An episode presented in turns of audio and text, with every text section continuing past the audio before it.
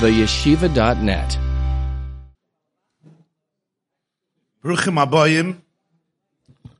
Welcome everybody joining us here, the special occasion, the special evening. Yud Shvat, Tovshin Pei Gimel, the 10th of Shvat, 5783, commemorating the 73rd yahrzeit of the Rebbe Rayatz, and the day that the Rebbe assumed the leadership of Chabad Lubavitch, Yud. First of all, I want to thank the Achsanya, the Kvoid Achsanya, the Rav, and the whole Kehillah for your hospitality, special hospitality, Achnas Archim. Thank you to the board and to the organizers here at Beis Menachem Mendel and to all of the sponsors. I know that it was a real community effort here of unity. So thank you very, very much. And a special thank you to the corporate sponsors, Reb Mark and Rena Nussbaum, Reb Zalmi and Miriam Raskin, Pure and Happy. I love that name. And the Geierman and Schrader families, Reb Baruch and Chani Weingarten, Sheffer Realty, Glick and Associates, Reb Akiva and Chaya Eisenberg. Special thanks to Reb David Tilson and Moshe Belzer for spending hours setting up the shul. And a special thanks also to the, and a special thanks also to the person who doesn't want to be thanked. Also dedicated by Itchik Allen in memory of his grandmother, Hanina Simcha Bat Frecha and his uncle, Reb Nachman ben Rachel. Thank you to Heinish Mossam, Sruda B'tzrar HaChaim, and also dedicated by Reb Nachim and Chaya Litkowski. As da. Oh, Shalom Aleichem. And family in loving memory of his parents, from Samarkand, Reb Shimon ben Yisrael, and Reb Esther Bas Reb Yitzchak. Thank you very, very much. Bruchim Abayim.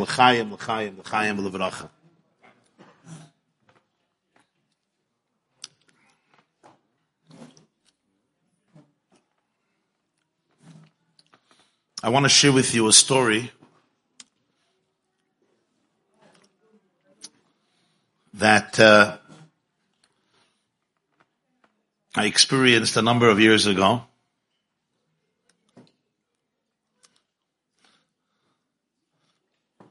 And it was so powerful, it was so moving to me that uh, I really feel I want to share with you.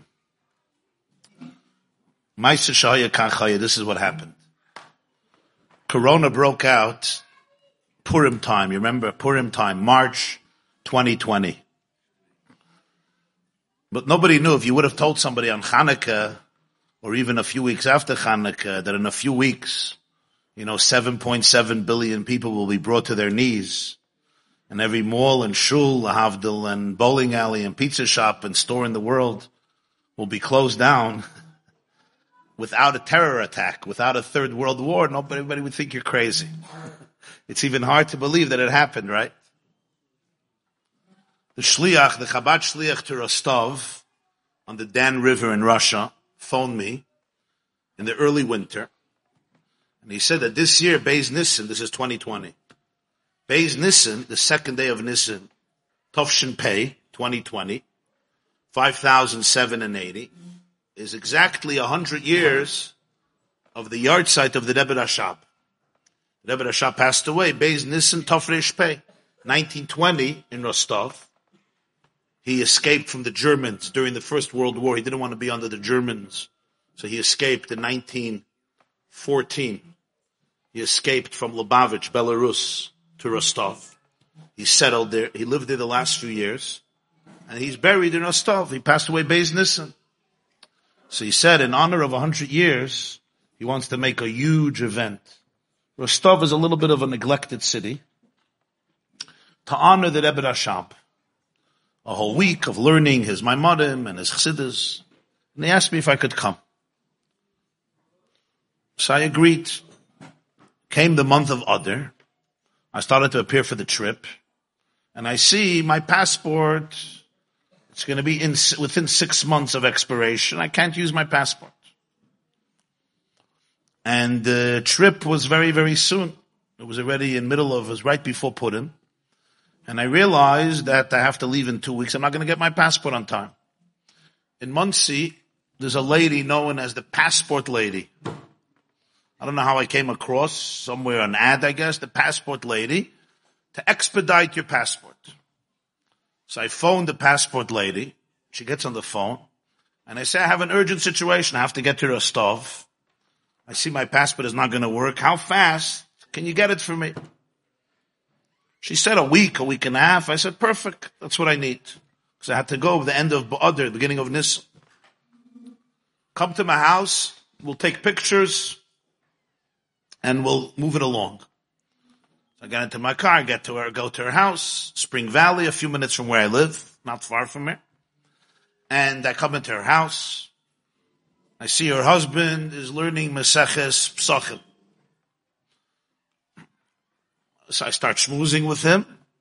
He tells me he has to finish Psachim to make us see him on Erev Pesach. See, holding in the beginning. Psachim was a big Masechta. 120 blots. A little more. He says, yeah, I do quite a few blot a night, and we fell finish Erev Pesach Psachim. Okay, we take the pictures for the passport, and everything is good. I'm about to leave. Good night. Thank you very much. Call me up when it's here so I could get it and go to Russia. She looks at me and she says, Rabbi Jacobson, I have to, I owe you a debt of gratitude. I said, I'm not sure we've met before. I'm, you owe me a gratitude? She says, yeah. I said, why do you owe me a debt of gratitude? She says, it's a story if you want to hear it. I said, I would love to hear it. So she tells me as follows. She says, I have a son. His name is Shmuli. We have a beautiful family. Shmuley is a beautiful child. But the yeshiva system didn't work for him. And a number of years ago, the whole system of Judaism stopped working for him. And he left Yiddishkeit. My husband and I knew from day one, we are staying close to our son. No matter what anybody else thinks or wants or says, we will remain very close to our child. And we did. And he moved out and he moved on. And he was going about his life in his own way. And at some point we heard that he met a young Jewish woman from Lakewood who also parted ways from her parents and went on her own path. And the two grew a liking towards each other.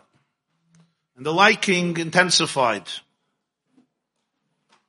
And at some point they decided they want to get married and she's from Lakewood.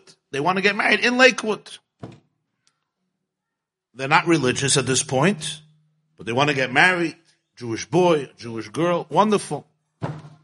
And he tells me he wants a regular wedding.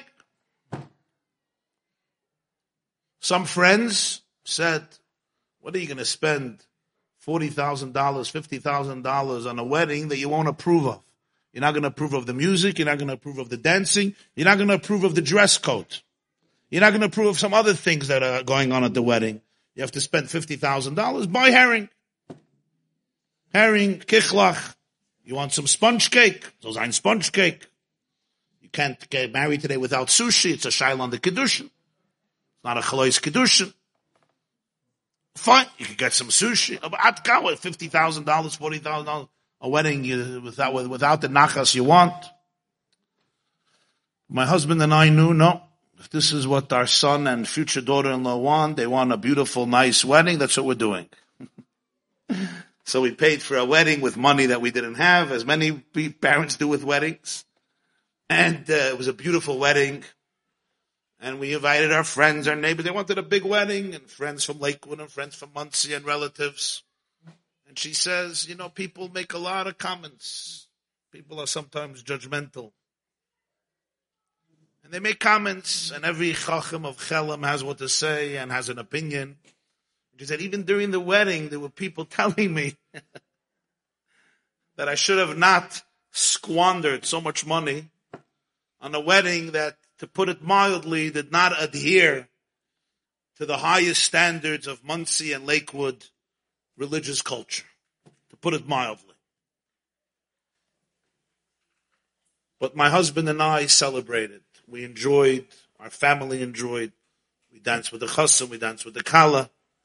And uh, it was a very special moment. Child getting married to a girl he loves and a boy she loves. We left Lakewood at 1.30 in the morning to get home to Monsey. The drive from Lakewood to Monsey is an hour and 45 minutes for those of you who do it. Even without traffic, maybe an hour and 40 minutes. They left 1.30. They knew they're going to be home around 1.45. They're going to be home around 3.30. On the way, she turns to her, she says, I turned to my husband. He was sitting right there. She's telling this to me when I'm trying to make a passport to go to the stove. On the way, I tell my husband, you know, I'm feeling down. He says, why are you feeling down? We're coming from the wedding of our son. Said, I'm feeling down because maybe it was the wrong decision. Maybe our neighbors or friends or relatives are right. I mean, let's face it, the wedding was, uh, wasn't a regular Lakewood wedding, let's put it that way. And I felt, you know, could have done a small wedding, a private wedding. They wanted it this way, but I didn't feel so good about it. She says, I need therapy. I need somebody to talk to. He looks at her and he says, where am I going to get a therapist at two o'clock in the morning to come into the car with the land in a helicopter on the highway to come into the car on the road from, from Lakewood to Monsey? Where am I going to get a therapist? So she tells me, I turn to my husband and I say, let's put on Rabbi YY.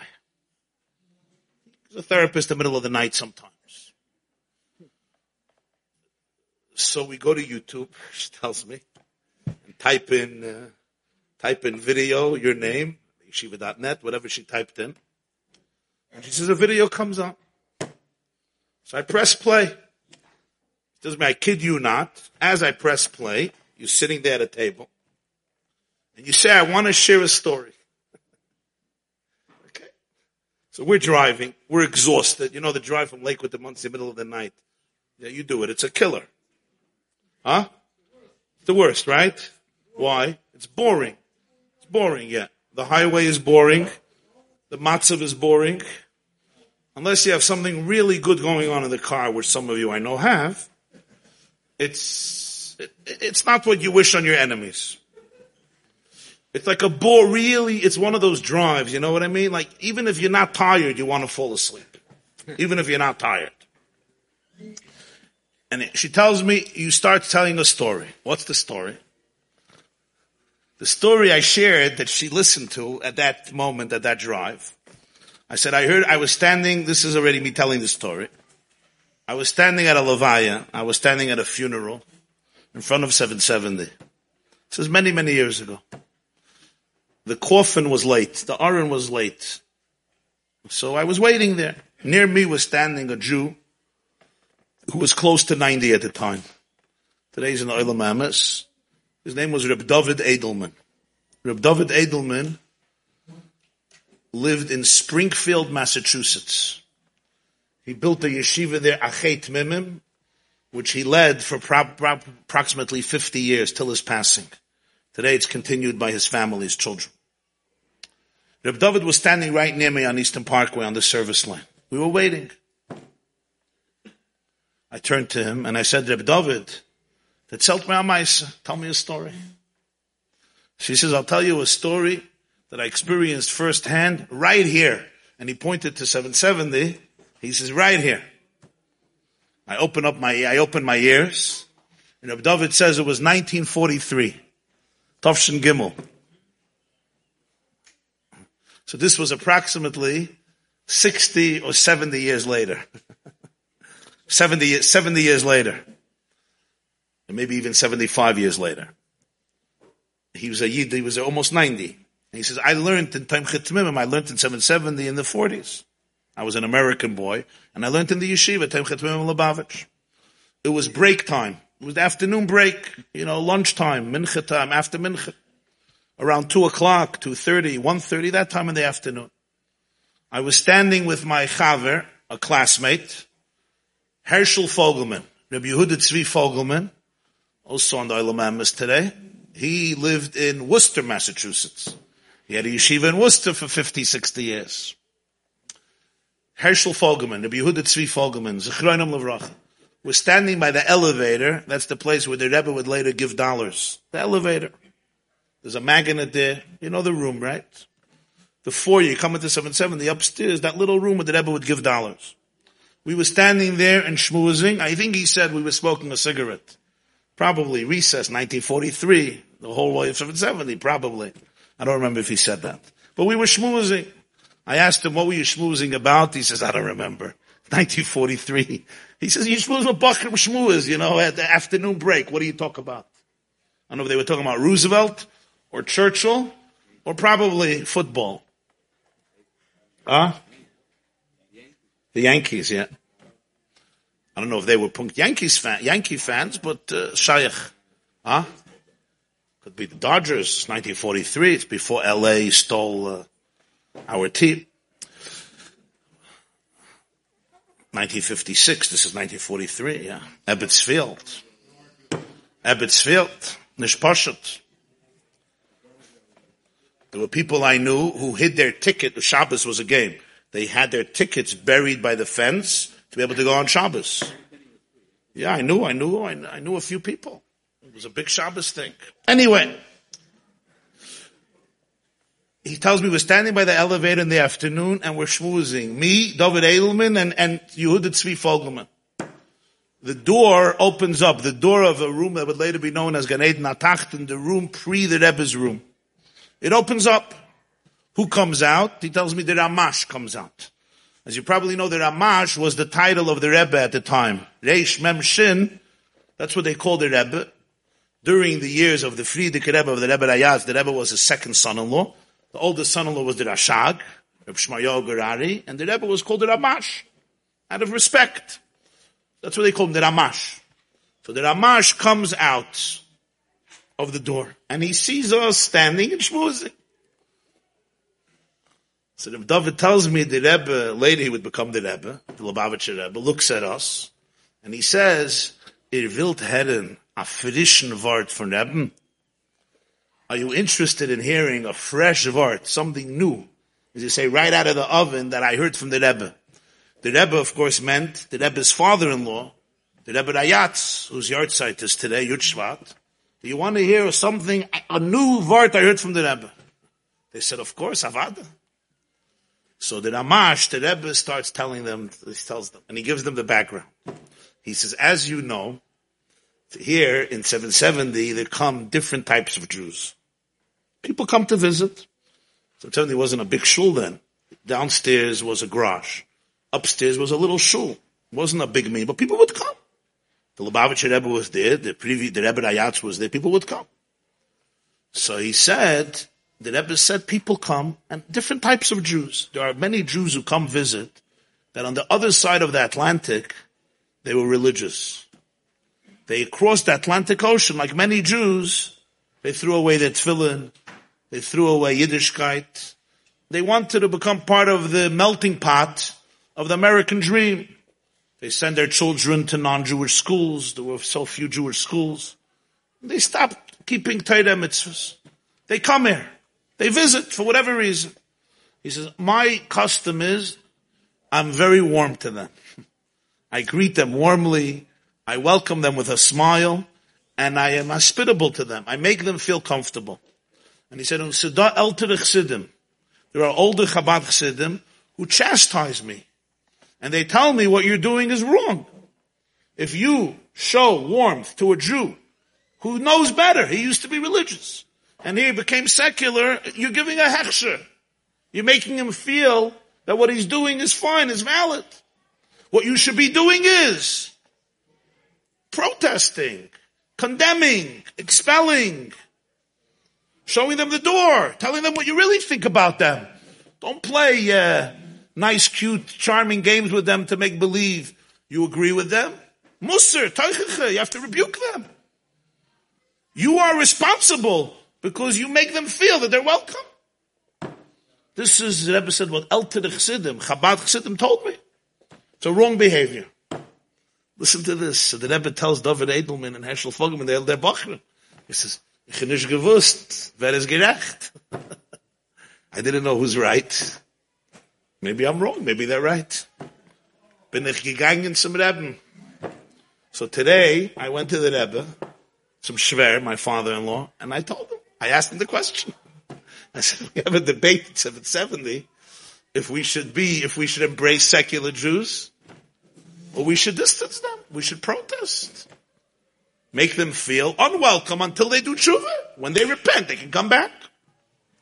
I shared with my father-in-law both sides. This is what the Rebbe meant, a frische word for Rebbe, a new word. He says, and das is what the Rebbe mir. The Rebbe would call him the Rebbe. He says, Rebbe, the Rebbe, the Shver, the Rebbe, the father, his father-in-law. He says, this is what he told me. Reb David Edelman repeated what he heard from the Rebbe, this is 70 years before, from his memory in Yiddish. I'll say it in English. One word I'm going to say in Yiddish, you'll see why. He said, my father-in-law told me, Hashem created the world in a way that parents, by nature, love their children with an awesome, intense, infinite love. If you're a healthy, normal, functional human being, when you have a child, you just are filled with affection to the child. In fact, the love fills your whole heart. You would think there's no place for more love. It's like, where are you going to get more love from? But when a second child is born, your heart is filled with absolute endless love to the second child. And when a third child is born, it's not like, okay, that's it. The reservoir of love is depleted. You can go to another house. A healthy father and mother, somehow, there's a new infinite love to the third child. And so it continues with every child who's born. And then the Rebbe Rayat said, so da mal, was da kind, was is, was is a? A child is born or a child develops an illness or a disease or a child has a disability or a deformity or a challenge, physical, emotional, psychological. And the parents look at this child struggling. Every move is a struggle. Walking is a struggle. Talking is a struggle. Growing is a struggle.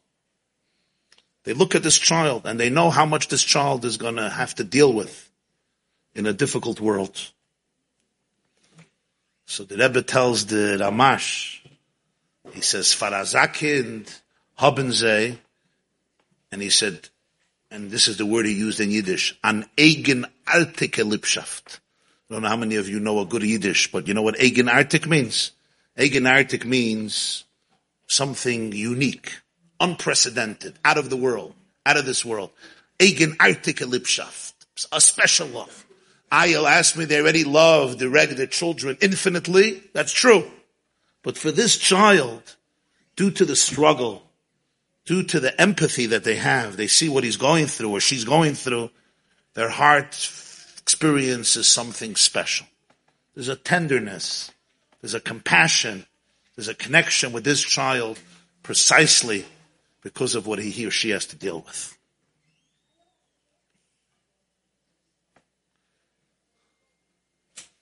And the Rebbe Rayatz looks at the Rebbe and he says, this is a marshal, it's a metaphor. Der Eberster hat lieb jeden Jiden mit unbegrenzter Liebschaft. Hashem loves every Jew with unlimited love. And it's no difference who and when and where bonim atam Hashem alekecha. The love of the Rebbeinu Shalom to a Jew is non-negotiable, eternal, absolute, and endless. And the fact that there's another one doesn't take away from the first. The famous word from the Baal Shem Tov, Hashem loves every Jew more than parents love an only child that was born when they were elderly and they didn't think they can have a child. Even that doesn't come close to the love of Hashem to a Jew. He says, the Nach is da malayid. And he says, sometimes there's a Jew. He said, asefelt in tefillin. A Jew who doesn't put on tefillin. He said, feltach in the autumn. Says that the, the Avery Haguf and the Avery Haneshama are connected. The Guf and the Neshama are one, they're connected. So the Jew doesn't put on tefillin, there's something missing in his Jewish arm. A Jew doesn't give tzedakah, there's something missing in his hand. So the Jew's head is not occupied with goodness and holiness and Torah. There's something missing in the brain. And he went through different limbs of the body that there's sometimes a Jew who's missing certain aspects of his or her life. And there's something missing. There's something missing in the soul.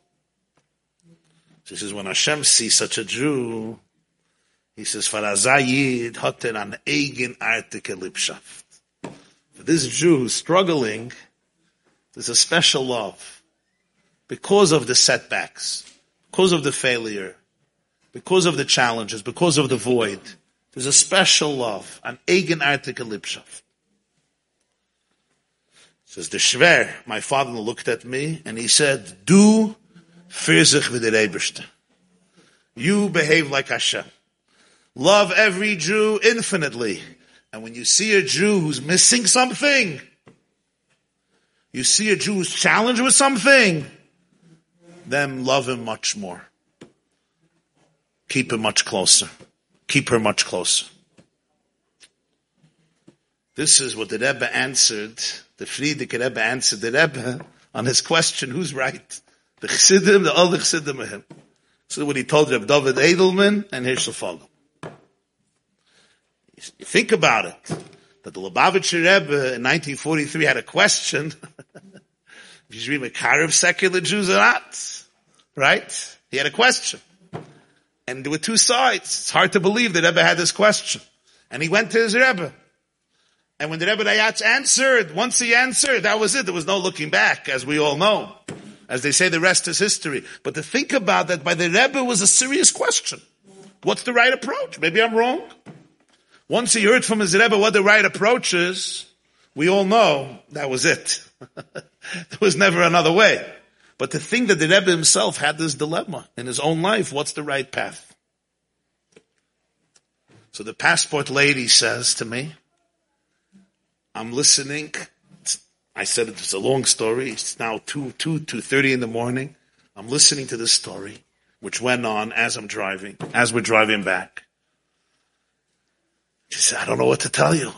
My, my heart, my heart was swelling with such gratitude as we're returning from this wedding, where we embraced our children and we had so much fun with them and we enjoyed and we spent all the money and people made some comments and then I heard what the Rebbe said over that he heard from his father-in-law. He says, literally there couldn't have been a better message that I and my husband needed to hear at that time. And for this, I'm grateful. That's why I wanted to express gratitude. I go home I come into my house and I tell my wife the story. And my wife says, wow, why do you think this is the story that came on YouTube? I said, I know the algorithms of YouTube.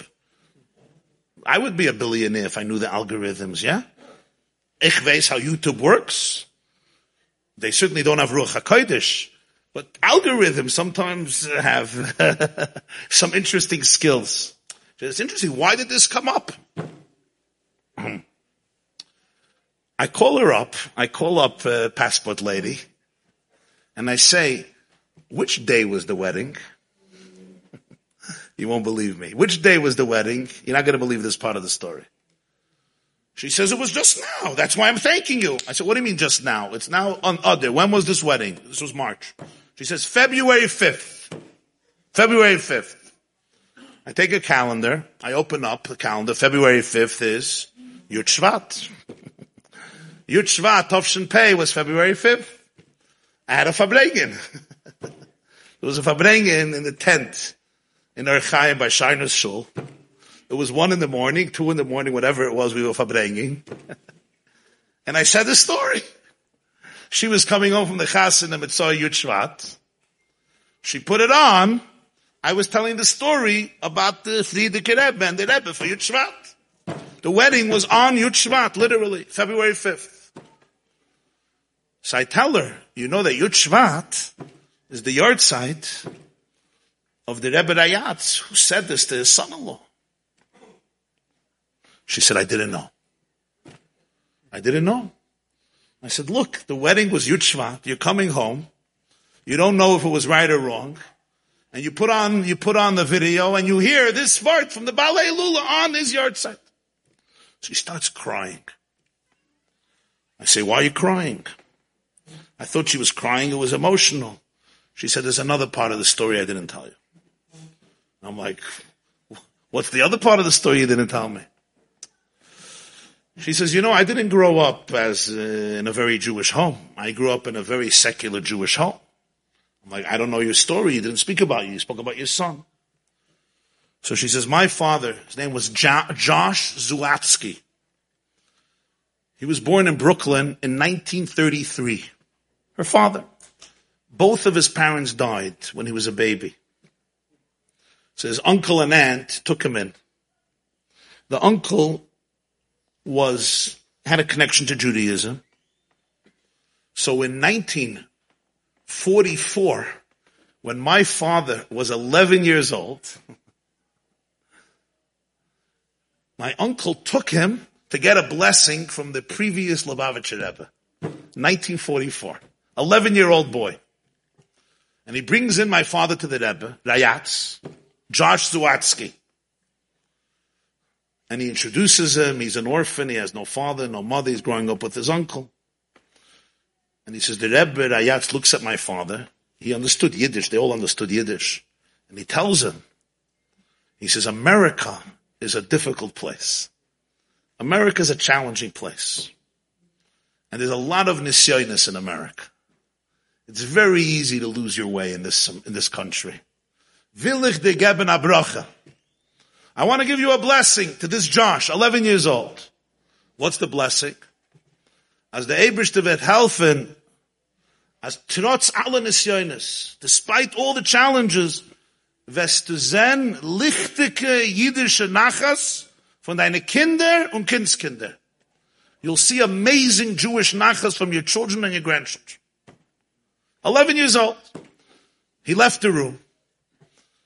He grew up, like all the kids, he went to a public high school. A few years later, he had no connection to Judaism, and he moved from all places to San Diego. San Diego, he opened a perfume store, made a lot, a lot of money in the West Coast. And the West Coast then was a desert within deserts. He met a Jewish girl in the 50s, and they married a secular Jewish girl, and they had two Jewish daughters. They lived in San Diego. He made a very good living, but they grew up completely secular. One day in the 1970s, she tells me the Lubavitcher Rebbe decided to send a shliach to San Diego. And one day, my father is in a supermarket and he sees a man with a yarmulke and a beard and payas. He thought he's hallucinating. It's like a UFO landed, you know, straight from Mars into San Diego. So the early 70s, it was unheard of. My father said, who are you? He says, I'm a Lubavitcher Chassid. So Lubavitcher Chassid, what are you doing here? So I came to build Yiddishkeit here. He says, what do you have? He says, I opened a shul. You want to come? He says, I know Lubavitch. I was by the Lubavitch Rebbe in 1944. You don't have to tell me. He says, you've been in shul? He says, well, not in 60, uh, not in 40 years. He says, Yisker, we don't do anything. Come to shul. We have a good kiddush. A cholent is good. You know how it is. He says, okay, I'll come in. He comes in, and you know, sometimes he falls in love. He loves the rabbi, he loves the place, he loves the company, probably like the Cholon Toso, the Kichlach, whatever they had then in the Kiddush of the 70s. It's before the Kiddush Club was invented, so whatever they had, Kichlach and Cholent. But they had something. This is the 70s, and he falls in love with the place. He comes back every Shabbos, you know, before golf, before golf, he come to the Chabad house. It's the minig of many people in California.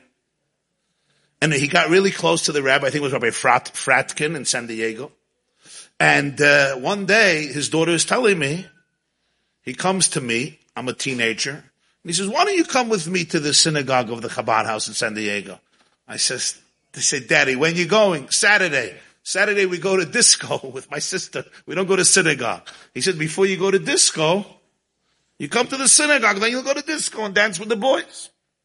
I'm not interested. We're not religious. What are you? You got, you got hooked. You got indoctrinated. Don't blame us. He says, come, there's an interesting class. I don't know, life after death, some interesting class. he said, just to do our old man a favor. He was a nice man. We liked him. To do him a favor, I came with my sister and we came to the class. We sat at the class and I have to say it was very meaningful. It was, it was very, it was inspiring. It was meaningful. It made me think about things that I didn't think about and I didn't want to think about, but I really did want to think about. And somehow we went to disco and I told my sister afterwards, the class was more meaningful than the dancing and the drinking. There was something more. So we came back the next week and we got involved. And a year later, we found ourselves growing in Yiddishkeit together with our father. And we both tell our father we want to go to a Jewish seminary. So him, together with the Chabad Shliach, they send the sisters to Eretz Yisrael to go study in a seminary. And she says, and when I had to get married, I married my husband who's soon going to finish Masechta Pesachim for Erev Pesach, and my sister got married, somebody I think in Toronto, also a yeshiva bachadol, and we built families. My father, my father, he says, we were living on the East Coast, so my father came, he was already an older man, he started to keep Shabbos, he started to keep kosher, and he was sitting one day around the table, looking at all of his grandchildren, singing the Shabbos songs, and he looks at me and he says, in 1944, I was by the Lubavitcher Rebbe, and he told me America is a tough place, but you're going to see lichtike Yiddish and nachas from your children and your grandchildren. This is what the Lubavitcher Rebbe told my father, Josh Zwatsky, in 1944. She said, but there was one boy, Shmuley, who was struggling. And this was the boy everybody had a question about. But My husband and I knew what to do. And on the way back from his wedding, we hear this story from the same Rebbe who told my father about his grandchildren, gave us the empowerment and the confidence to know that we did the right thing. Mitzvah Yud Tovshin Pei. This is all as I'm planning to, I got a passport to go to Rostov for the yahrzeit of the Rebbe Rashab on business. Corona broke out a few days later. The Rostov trip was canceled. I never made it to Rostov. That Beis Nissen, Rabbi Danziger, with a few people in Rostov, went to the Tzion of the Rebbe Rashab, and that was that. So the passport I got, but it was never used for Rostov. But the story of Yud Shvat, I got instead of the going to Rostov. Recently, I met this lady. This happened in 2020 when I made the passport. Recently, I met her. I asked her, how are things going? She said, I want you to know something. Because of my closeness, our closeness to my son and my daughter-in-law, they feel at home in our house. They feel like family. There's no differentiation. So we always invite them for Shabbos, no matter what they do afterwards. She says, I wanted you to know that a few weeks ago, we came for Shabbos, Shabbos afternoon. We were schmoozing, it was a nice meal, and it went very late. It was Shalashudas, I think. And then she says, my son turns to me and says, by the way, is Shabbos over yet? And I take a look and I say, yeah. He says, and within three seconds, him and my daughter-in-law jump up and they run into their rooms. and I see that they're, they're, they went to chop their phones. And I turned to my husband and I said, look, they're keeping Shabbos. Heard Shabbos is over, they ran into the rooms. This was the epilogue that she told me not long ago when I met her. So this I wanted to share with you because, for obvious reasons, but just if the punchline is not clear, it's probably pretty clear but it's important to emphasize it again and again and again. And that is that we live today in a time where the greatest gift we can give our children, our students, ourselves, and our loved ones is safety, security, love. That every child should feel safe, secure, seen, soothed. Sometimes we're triggered very badly. And there's good reasons to be triggered. And when you're triggered, you sometimes want to distance yourself and reject. And at that moment, it's incumbent upon us to internalize the words of the Baal Ha'ilula. Du firzich v'der To love every child with infinite love. And when somebody is struggling, it's not the time to distance yourself. It's the time to explode and open your heart mit an eigen artike Lipschaft, Beloshen Arav. With a love that is unprecedented and unparalleled because in life you have to ask not what your children can do for you, but what you can do for your children. Which is another way of saying, ask not what God can do for you, but Ma Hashem Alekecha Shoyel Meimach, what Hashem wants from you at this moment. L'chaim, l'chaim, l'chaim, l'chaim.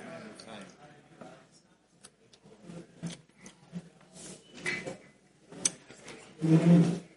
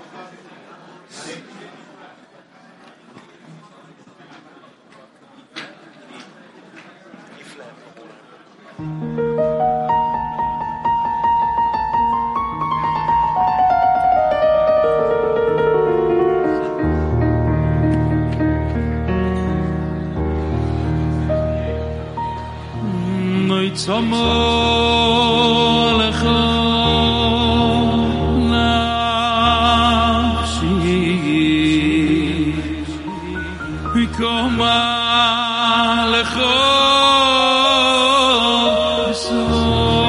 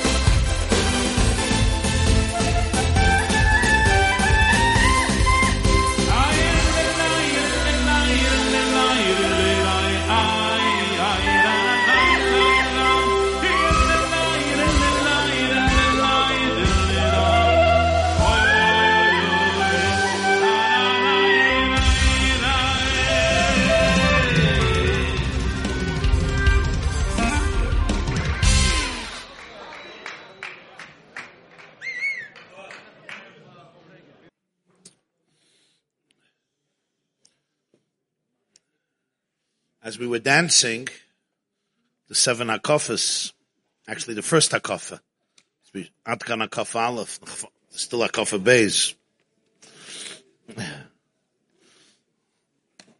All the gym you didn't go to the last six months, with Mashlam Zanheim Banacht.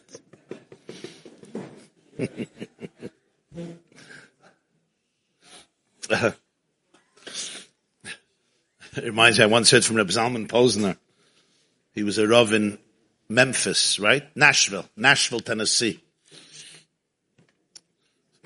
I lived on New York Avenue, President Plaza, 346 New York Avenue. So uh, he had an apartment there, a relative, a grand, uh, somebody had an apartment there. So we would spend sukkahs once together. So he shared with me that Yud Shvat, he used to come to New York. He would come from Nashville to New York for Yud Shvat. One year, he came for Yud Shvat, and downstairs in 770, it was packed by the Farbrengen. And Reb Zalman Posner, he wanted, he told me he wanted to concentrate. He wanted to be able to hear what the Rebbe is saying with, with serenity, with tranquility. So he decided, why should he stay downstairs and push? Upstairs, I don't know if you know, upstairs in the little shul in the Zal, there was a hookup From the mic, there was a hookup there. So there were like 30 people there. A few people were playing kugelach. They're always playing kugelach. A few people were eating hot dogs that they bought in Essen Bench across the street with the knishes, which more oil than knish. But it had a shame knish. And, uh, and there was a few people there. So he said he'll go up there, he'll sit on a comfortable bench, there's a hookup, he'll be able to hear the maimer, hear the sikhs. But menuchas hanefesh. So he was upstairs. His mazel, in the middle of the Farbrengen, the Rebbe turned to his father, Reb Shalom Posner from Pittsburgh, Rabbi Posner from Pittsburgh, and he said, "Who is the Zun? Where's your son, Reb Zalman? I don't see him." So Reb Shalom said, "Adav Zayin, he came for your Shvat. He's supposed to be here." He asked him a second time after another sikha, "Where is he?" He wants you should say Lechaya. He doesn't know. So he turned to his father-in-law, Shlomo Aaron Kazarnovsky. Used to sit right behind the Rebbe, Rabbi Kazarnovsky. He was an old chassid. Said, where's your son-in-law? He says, he's supposed to be here. They didn't know that he went upstairs. So, uh, that was it. Three times he wasn't there. The Rebbe wanted he should say L'chaim and acknowledge him, but he wasn't around. So he told me that the next night or two nights later, he went on a Yechidus. Before he went home, he went on a Yechidus. So the Rebbe tells him, dreimal ich sich noch gefragt beim auf dir beim. Three times I asked about you by the Farbrengen. Where were you? So he says the truth. He says it's very pushy down there. There's no place. Everybody's pushing. To get a good place, you have to kill yourself. I wanted to hear the Rebbe's serenity. So I went upstairs. And I was sitting there and I was listening. I didn't see, but I listened before video days. You couldn't see, but you heard. Now, he was a big Rav in Nashville. He had a big shul. I don't know if you ever went to shul. So one of the big shuls, he had an akiva. And you know these shuls, you know where the Rav sits, yeah? The old, nice, modern shuls, the Rav sits all the way. Yeah, so nicht. The Rav, the Rav sits on a chair as I the Malach Malchi Amlachim, and the president sits as a 120 feet away from him. They're not on speaking terms and the Gabbai sits another 120 feet away from him, and the, the Shamash has his place, and the President of Israel, you know how it is. So the Bzalman sat over there, Veistach, uh, covered Malachim, and these shuls enough place. Let's put it this way, it's not like 7-7 there. So he tells the Rebbe he was upstairs. So that he tells me the Rebbe looked at him and said, Rebbe Zalman, ein mal a jar, was me gitt dir a Gelegenheit, stoissen dem Chaimer Haguf when du antläufst, once a year you have an opportunity to challenge, to challenge the, to crush a little bit the chaymer, the bruteness, the density, the crassness of the ego, of the material ego, and you run away from it. That's what he told them. I'll call upon them. So as we were dancing, and I was thinking about the story that I shared with Reb David Edelman and the passport lady. I had a memory. I shared it, but it came to me, so I want to share it. For me, I could maybe say it's a shtickle. I don't know, like a shtickle. I don't know. You do dirt tzava because it's not an union of a tzava. Every year is stronger and more lebedik and more more vibrant. But I guess it's a message, certainly a message. Since I grew up in Crown Heights, so the custom is that the locals didn't go every Sunday to get a dollar. Because there were so many people. You went on your birthday or once a year if you were going. It's a special occasion. At least that's what they taught us. There was always an argument to go more, to go less, but that's what they taught us to, uh, you know, to spare the Rebbe's time and energy. It happened to be the last time the Rebbe gave dollars, I was going to Eretz that night. I was a bocher. My cousin was getting married. I decided I need a little break. So I got, I took a trip. I convinced my parents to buy me a ticket to go to Eretz Yisrael for two weeks. So because I was going to Israel that night, it was Sunday night, Chavav Aderishin, Tovshinun Beis, Parshas Pkudei. So I went for dollars. I usually would not go, but I went because I was traveling that night to Eretz Yisrael. So I went, and I got in over there. And first I stood, I just wanted to watch a little bit what was happening because usually you didn't see these things. I was watching people go. the Rebbe started the dollars then in the early afternoon, and this was approximately six o'clock. So he was already standing for around six hours, five, six, seven hours, and uh, you know, giving everybody a dollar. And there were a lot of people who came, thousands and thousands of people, and he spoke to a lot of people. It was quite. Uh, you could see on the videos today how you know what was going on over there. Every minute, something else. But I was watching it for a while. It was extraordinary. Then finally it was my time to go for a dollar. It was already getting close to the end. So I got online and, uh, I told uh, Rabbi Groner, Rabbi Leib Groner, Zechron Levracha, if he could tell the Rebbe for me that I'm going to Eretz Yisrael that night. My, my flight was one in the morning or 12. He said, fine. It happens to be right in front of me. There was a man, he looked French. And he looked secular, he seemed secular. And he was holding a girl his daughter. She must have been four, five, or six. That was the age. And the way she was dressed, I understood. It's not a religious. It's not a religious family. They had a darker, Sephardic complexion. It looked like French Jews, or from you know that uh, zip code. And he was holding her. She was this cute little girl. She was holding her in his hand, and they were happened to be. He happened to be mamish right in front of me. So the Rebbe gave him a dollar, and then the Rebbe gave his daughter a dollar. He gave it into her hand, and he, he said to her, like he always said, bracha v'atzlacha. I'll never forget this. She looked at the Rebbe in the eyes. I was four years old, five years old. And very loud, she gave a scream, these words. Rebbe of Lubavitch, I love you. I saw that the secretaries around got a little, uh, what's the word? Maybe queasy. It wasn't a regular conversation, you know, even though she was a little girl, you know, tell the Rebbe, I, Rebbe of the I love you. I saw some people, they were like a little, a little awkward maybe. But the Rebbe, when he heard it, he broke out in a smile from literally from ear to ear. I saw the Rebbe smile many times, but the way he smiled then, I have to say, was something special. It was a, a radiance, a light. She was ready to move on with her father. But right before the Rebbe took another dollar, he gave it to her. He looked at her and he said these words, this is for your love. And they moved on. Then it was my turn. The smile was wiped away completely. but mamish, it was fascinating. In a split millisecond, little bit, yeah? But the Rebbe was like that. From a second to another second, it was like a different person. Completely no smile anymore. like, what am I, chopped liver? I didn't think that. I was just, I just watched it. And Rebbe Leib Groner told the Rebbe as a fart heint in Eretz Yisrael. The Rebbe gave me a dollar. He said, Bracha Vatzloch. And then he gave me a second dollar. And he said, Obgeben of Tzedakah in Eretz HaKodesh. Should give it for Tzedakah in the Holy Land. Those were the last words I heard from the Rebbe the next day, Monday, was Chavzayin Adar Aleph, and at the Ohel, the Rebbe suffered stroke.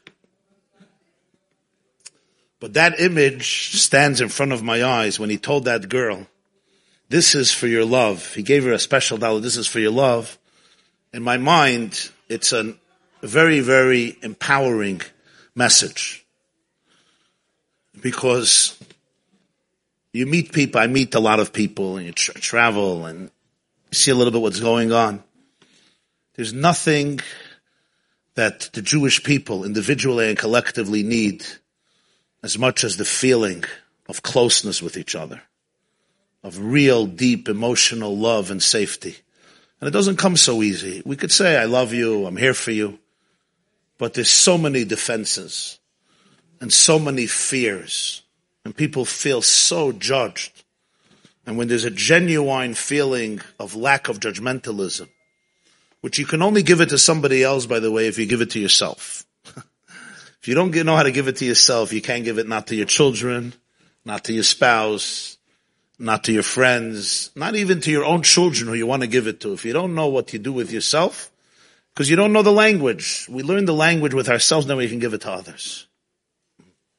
So what the Rebbe said to David Edelman in 1943, how many years is that? Tavshin Gimel, Yud Gimel, Chav Gimel, Lamed Gimel, Mem Gimel. This is how we do math from where I was educated. Yud Gimel, Chav Gimel, Lamed Gimel, Mem Gimel, Nun Gimel. 50, what 80? 49 years. From Tavshin, Tavshin Gimel till Tavshin Gimel till Tavshin, 49 years, right? No say from Betchilasa. What he heard from the, from the Rebbe Rayatz. This, it's simple words, but it's the profoundest words. To be able to really, what the Rebbe was telling this girl is, you know, I'm giving you this dollar to recognize, to acknowledge, and to empower you to be able to display and embody this love. I just heard recently that I didn't know this. I saw this. I saw this myself. And somebody told me recently that he met this Yid and he became a Balshuva from this. This moment, it has, it's back from the Derefrika, but told it up. he became a Balshuva from this moment. When he saw that, it transformed his whole life. I didn't know that. I was just standing there. I saw. But I want to share another moment I had. This was Pesach. This was the first night of Pesach. I was a child. I was before Bar Mitzvah. The Rebbe had a minhag that Erev Pesach after Mincha, he would give matzah to people whoever wanted. But the later years, were already a lot of people.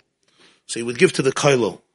The Koilo Yungalite would come by. He would give everybody a few pounds and they would go downstairs to shul and they would distribute matzah to whoever wanted to get. After Maariv, when the Rebbe came up from Maariv, before he went home to do his own seder with the Rebbetzin, the Rebbe would give matzah to very few people. Basically, the people that worked in his house to help the Rebbetzin, and the people that worked in his brother-in-law's house that are shank to help his brother-in-law, and the people who worked in Mazkirus in the secretariat mamish a few people, around maybe 10, 15 people. One of the people who happened to get matzah every year, Pesach, was my father. Allah Shalom. He would get matzah after Ma'ariv. Rabbi Chodakov would get, Rabbi Groner, Rabbi Klein, Zalman, Rabbi Zalman Gourary, uh, Beryl Yunik, people who worked, uh, Rabbi Krinsky, Rabbi, Rabbi Simpson was in Brighton Beach, a few people because I was a child, so I could smuggle, you know, it was easier to get around. So I went in with my father for all the years as I could till my bar mitzvah to get matzah together with him. The Rebbe would give children, whenever he gave children matzah, he would give a, a broken piece of matzah, a piece of prusa. Now, it was never a problem to find a broken piece, because in the, what you get from the matzah bakery, the problem is to find a whole piece, not to find a broken piece, right? broken pieces, Baruch Hashem, you have a lot. To find a shleim is a chiddush. So children under a mitzvah, the Rebbe would always give a prusa, a broken piece of matzah, and adults, he would usually give one whole matzah. So, uh, it was one year, I went in front of my father, and it came my turn. I was standing by the Rebbe's door. It was after night of the first night of Pesach. And the Rebbe had the matzah right in his office, in his room, right by the door on a table or a chair. And he would take and he would give you, and he would say, Akoshen Afrelichem Pesach. It was the brown bags, you know they pack the matzah in those brown bags. And the Rebbe looks, and there's a whole matzah on top. So he picks it up to look under to get a broken matzah, because I was a kid. It's also a whole matzah. So he goes up, he goes further. It's all whole matzahs. I don't know how that happened. That from the matzah bakery on Albany Avenue, Nes mamash like Tchias Mason. I don't know how it happened. There were no broken matzahs. I never saw such a thing. Anyway, the Rebbe goes the third matzah, the fourth matzah. He's he's picking up matzah after matzah. There's no broken matzah. And to children, he always gave broken matzahs. I kid you not, he went down, it was a whole pound, it was a pound or two pounds, whatever it was. Matzah after matzah, till the last one, they were all whole matzahs. He finished. I'm thinking to myself, right? Just give me a whole matzah. Nothing is going to happen. You don't tell? I don't tell. And the Lord give, give me, what, what, what, what am I, what, what am I going to do with whole matzah already? What, where am I going to go with whole matzah? I didn't say anything. I was just standing there. It was a very long time because the Rebbe was looking through the pile. The Rebbe came to the bottom of the pile. I'll never forget this. He took both of his hands, one hand on top, the other and he turned over the whole pile, and he started to go again. In other words, he went down in one direction. Now he turned it around, and he went down again, so to speak, from bottom up, but this was the matzah turned over again to ensure, because there has to be a, broken matzah, and he went through the whole pile again. Matzah after matzah after matzah, but the first count was accurate. There was no broken matzah. The Rebbe finished, and there's no broken matzah. So I thought at that moment, the Rebbe will just give me a whole matzah, right? Baruch Shepatrani, take your matzah and get. I could see, I can't tell you what the Rebbe was thinking, but I could see that the Rebbe was, so to speak, contemplating what to do. I saw that he didn't want to break a matzah. I saw, I saw that the Rebbe was hesitant. He didn't want to take a whole matzah and break it. He didn't want to. I saw that he didn't want to.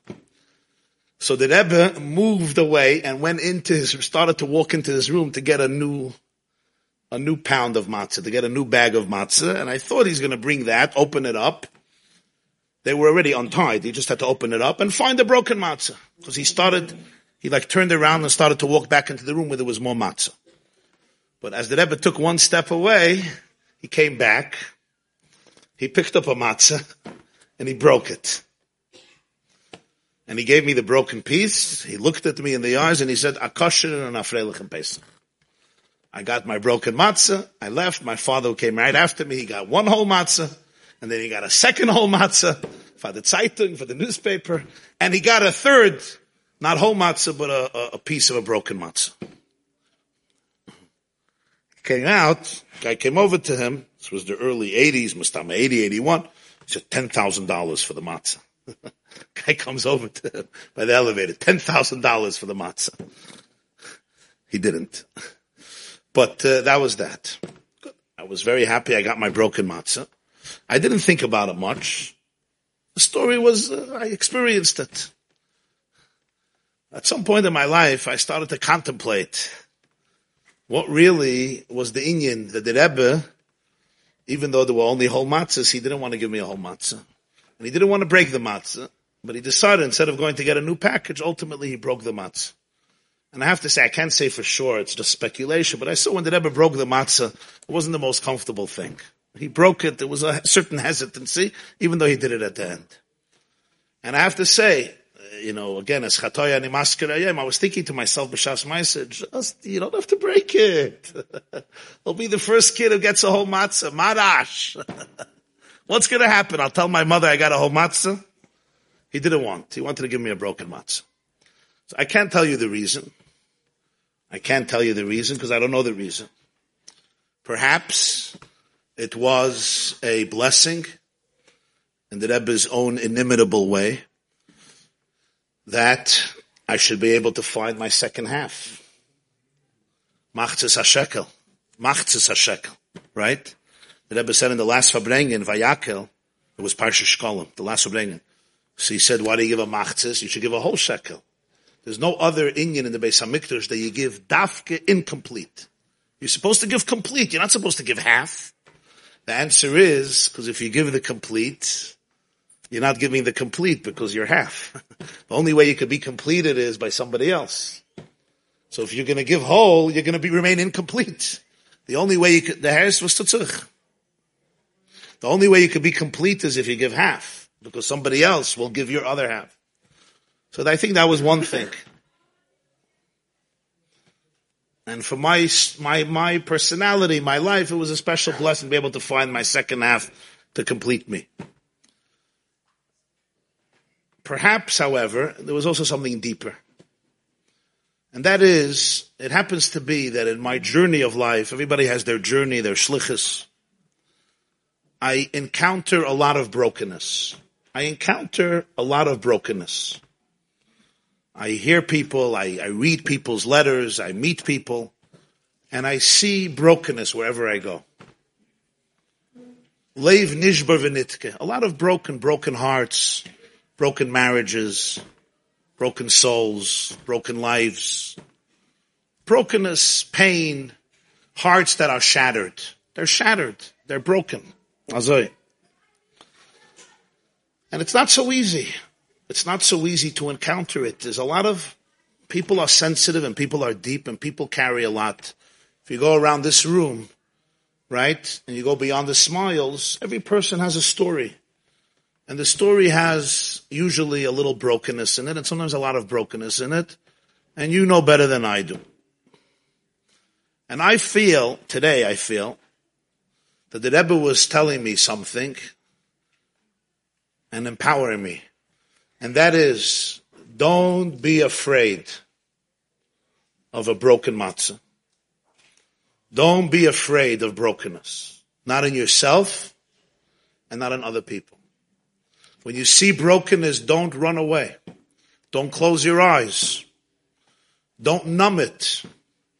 Don't go eat uh, sushi or potato chips. Have the courage and the love to be able to stay there and to be able to take the broken matzah, to embrace it, to hold on to it, to be there, to be present. And it's a challenge. It's a challenge within myself, and it's a challenge, I think, with each other. We're often used to living in a culture, in a system, or an environment where if you don't display perfection, if you display brokenness, it's like, what's going to happen? It's almost like struggle is evil. And if you're struggling with something, there's shame around it. But that's antithetical to the whole, to the whole of Judaism. the whole of those of you who learned the Maimer, we finished the Maimer today, Basi Lagani Tovshin Chav Gimel. The Maimer of Basi Lagani of connected to this sweet year's Ois Yud Gimel.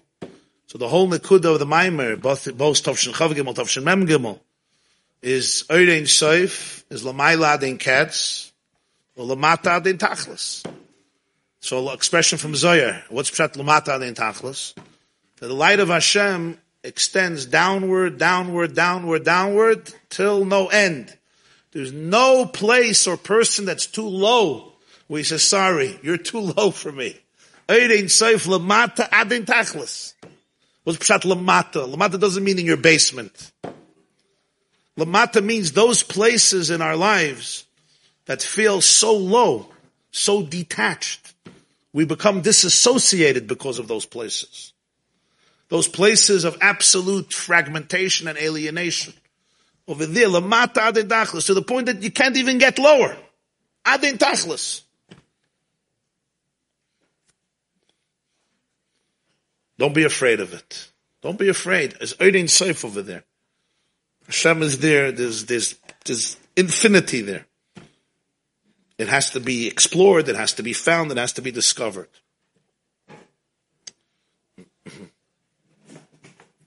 Kotzker Rebbe once said, he said in Yiddish, Sinishta, what did he say? Sinishta aza krumezach via gleichwertel.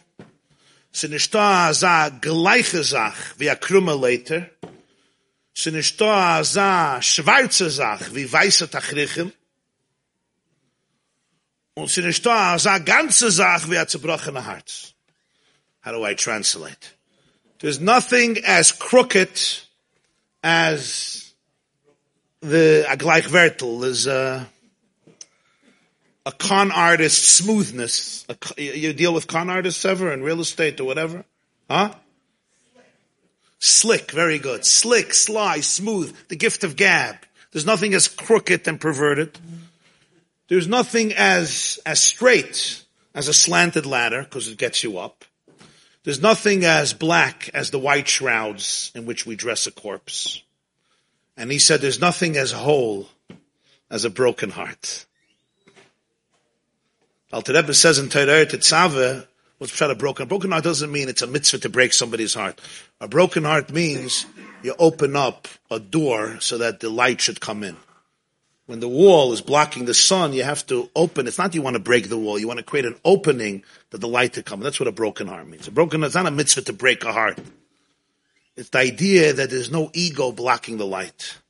As somebody once said, when I was young, I worshiped perfection. Today, I only look for things that have cracks inside of them.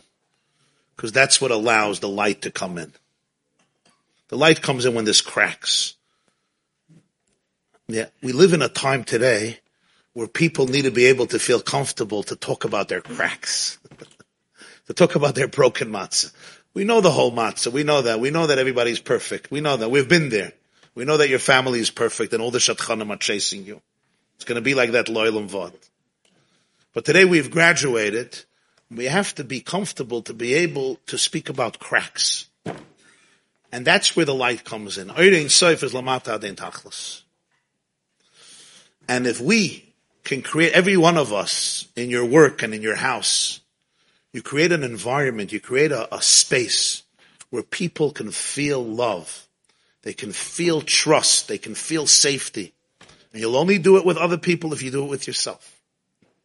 When your brokenness comes up, instead of killing yourself and knocking yourself down and telling yourself how evil you are, which is the regular way to do it, instead you can take it. You can, you can embrace it. And this is your yachatz. You know, this is your, your afikoman. This is the Zeichel Karim Pesach. You can really embrace it. And you can make space for it. You can make space for it in other people. And when you make space for it in other people, you'll see their face changes. They become less tense. They let go. And when they let go, you could connect. Your children will be able to let go. The biggest chiddush is your wife will be able to let go. I know you don't believe me. If you let go, he's laughing. I laughed. Try it. okay, don't try it.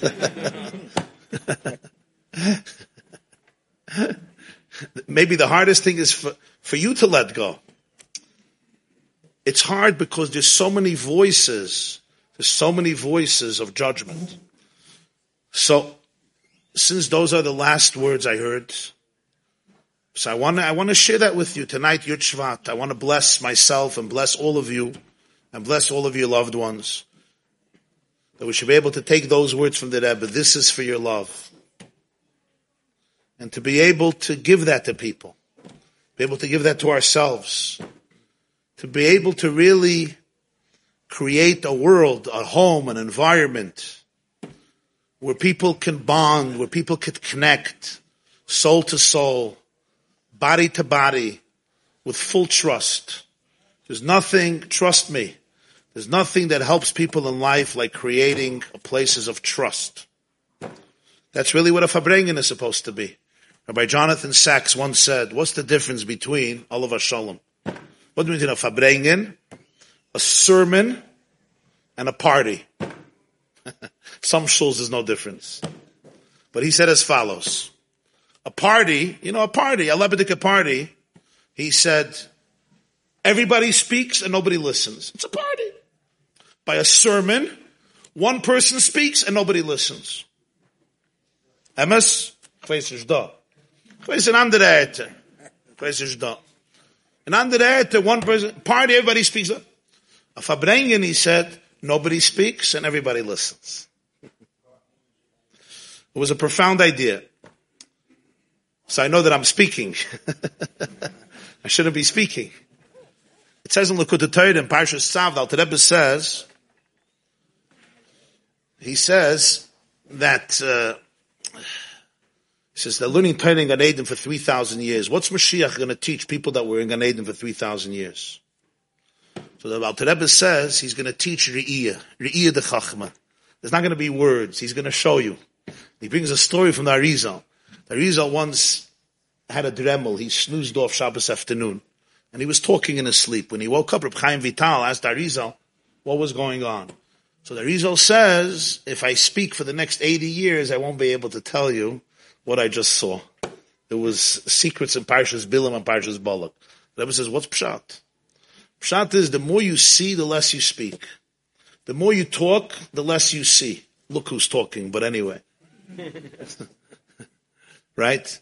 I say that triple speed was created for my shiurim.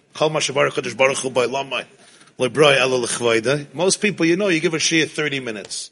45 minutes is like, uh, whatever, like, and then there's some Shagayim will give a share, you know, two hours, they still, you have to tell them. Right? I once said from Dr. Mevsky, he said there was a Rav, he went on and on and on and on. And he finished finally the drasha, somebody came over to him and said, Rebbe, You know, you don't speak so long. The whole shul was gone. Like the Kiddush club was complete. It was, it took everybody in. So the Rav says, I'm sorry, I'm so sorry, but there was no clock on the wall. He says there was no clock on the wall, but there was a calendar on the wall. So, uh, so that's why double speed and triple speed and quadruple speed and sextillion speed was created for certain people. The truth is, the closer we get to Geula, it's all going to be less words and more experiential. Most people grew up, people here grew up learning Chassidus, but everything is words, words, words, words, words, words. Nefesh Alakis, Nefesh Bahamas, Oilamis, Neshamas, Alakus, Mamalas, Soivev, Lifnat, Tzimtzum, Lachat, Tzimtzum, Kav, Neshimu, Akudim, Nekudim, Brudim, Svidis, Kesa, Atik, Arech, yeah? Words. Now, Daloi words. Now we're coming to a time of Re'iyah. Re'iyah means experiential. When you experience something, it's not about words. Moshe was kvat peh, kvat loshen. Why? So Rebbe says, the more you see, the less you speak. The more you speak, the less you see. Moshe saw words define it and articulate it and limit it. We need today less words. We need experience. How do you learn experience? It's not so easy to learn experience. Experience, words can be camouflaged within facades. Experience is either real or it's not real. Either you're experiencing or you're not experiencing. So there's words, words, words, words. Words today are not filling the crowds. The crowds don't want words. The Olam wants to ear. They want to see it. What does it mean, see it? I can't see it with my eyes. I want to experience it in my nervous system. You want your nervous system, the guf, the guf, the guf should feel it to experience it. I can't give somebody the experience if I don't have the experience. The experience. To have the experience, we have to let go of so many fears and so many layers. Words are like big cover ups. They're cover ups. I feel stupid talking about what I'm saying, but uh, that's what I do, so you'll forgive me. Yes, that's what it sounds like. That's what it sounds like. So many layers, yeah, so many layers. There's a Breslov Avard, Reb Nachman of Breslov once said, what's it giving a speech and singing a song? He said, when you give a speech, if somebody starts talking in the middle of your speech, it's called interruption. What if I'm singing a song and somebody starts singing in the middle of my singing? It's called harmony. So he said the objective of life is to stop speaking and start singing. Those who speak, everybody's always interrupting them. And those who sing, everybody's harmonizing with them. So he said, in life, stop speaking, start singing. And by the way, try it in the house. When you come home late, the problem is you're talking. You come home late, don't talk, sing. If you talk, your spouse is going to interrupt you. If you sing, she'll harmonize with you. You come home late, you don't say, "Oh, I there was traffic, whatever." I don't know the excuses, but uh, I meant, but there was a call, it was emergency, whatever. Yeah, and then it's right away. You know, here we go, the predictable argument. You come home, and you're like, "I am so happy to be home. It is gewaldig to see you." What is she going to say? You fill my heart with joy and with ecstasy. Good. You have a beautiful evening together. You could try it tonight when you come home, because the Kabbalas Ponim is not going to be, uh, unless she's watching the Kabbalas Ponim, but now Dafka going to be the best Kabbalas Ponim. No words, just singing, just nigunim. Just nigunim.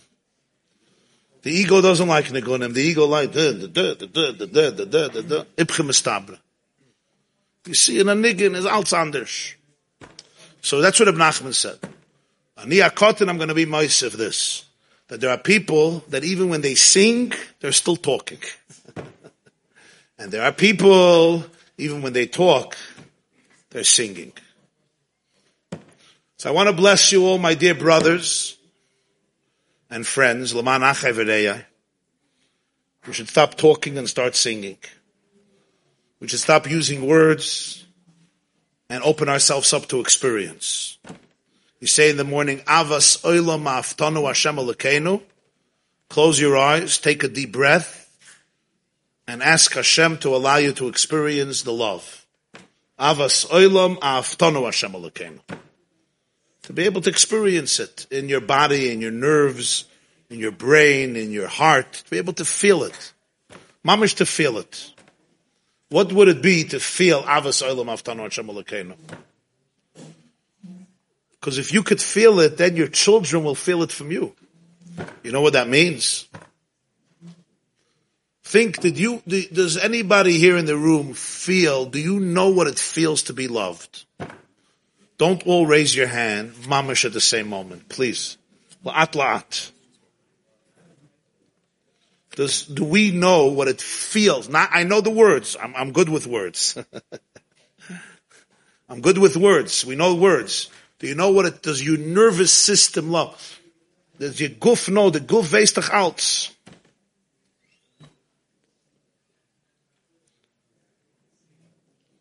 Somebody wrote a book, Bessel van der, the body keeps the score. So I showed Chayesod Tovshin Yud Aleph, the Rebbe said a Sikha. It's before your Shvat. He said it says in Zohar that Avraham and Sarah is the neshama and the guf. Avraham is the guf, the body, is the soul. It says in Raya Mehemna. And, and Sarah is the body. So the Rebbe asked, they say, what's Pshat? Kaila shetay melecha, Sarah shma. Whatever Sarah says, you should listen. Whatever your guf says, you should listen. Weren't we taught that whatever your body says, you shouldn't listen? So the Rebbe said, that's, that's a paradigm of Golos. But the others, the Gemara says, the others lived in a paradigm of Geula. And in Geula, you listen to your body. Whatever the goof says, Shema bekoila. You have to listen to the goof. This was 1950. 30 years later, they started to be Megala everything about what the body has. The body knows everything. The nervous system, the body, somatic healing and energy healing and bodily healing, etc. You have to listen to the guf. So avas olam means that the guf will fill in the body. Why? Because when the guf experiences, it's internalized, it's real. And then the keli opens up and you could feel the neshama. Yeah. Steht Mayim Rabim, the Rebbe Maharash says, B'Shem Dal Rebbe, La'osid Lovoi, the Rebbe used to say this a lot, HaNeshaman is Zoinis Min HaGuf. Now, the guf gets chayas from the neshama. It says after Mashiach comes, the neshama is going to be nourished from the guf. How? the hest? Because the guf is bono b'chartas in the guf. The pchir is in the guf. That's what it says in Tanya, Perek Mem Tes. So the guf has something very special. Of course, if the guf, the guf can also take you downward. But the real guf is, is more divine in some ways than the neshama. It says in Tanya, Perek Mem Tes. Ubano b'charta, you know the lashon. Hu haguf hachumri Hanidme b'chumri yusel legufa yom The Alter Rebbe says, where was the Bechira? The Bechira wasn't in the Neshama, because the Neshama is lechatchila higher. The Neshama is different. You didn't have to choose the soul. If you're going to buy a house, and the guy who's selling you the house in Pomona says, I have a house to sell you, I also have a car. I'm not interested in a car, I'm interested in a house. There's only one house. There's nothing to choose from. If there's two houses, you can choose. If the choice of Hashem was in the soul, the chelik there's no competition. If you want the neshama, it's unique. So where was the bchira? In the guf. The hest? Ah. So when the bchira is nisgala in the guf, the neshama is going to be makabel. The neshama is going to be makabel from the guf. But my point here is not the words. My point is that this is for your love, right? You could feel it, you can experience it. That's safety. So I want to use this opportunity to bless all of us and myself and all of us who are joining virtually that we should be able to be people that give this gift to others and give this gift to ourselves. And the only way I can do it is if I become a channel. I open myself up to the divine Avas Olam Aftanu Hashem Elokeinu. Aboiche B'Am Yisrael Ba'ava. And not to be afraid of broken matzahs. Not to be afraid of broken people. Don't, don't look the other way. You don't have to close your eyes. Not in yourself and not in others.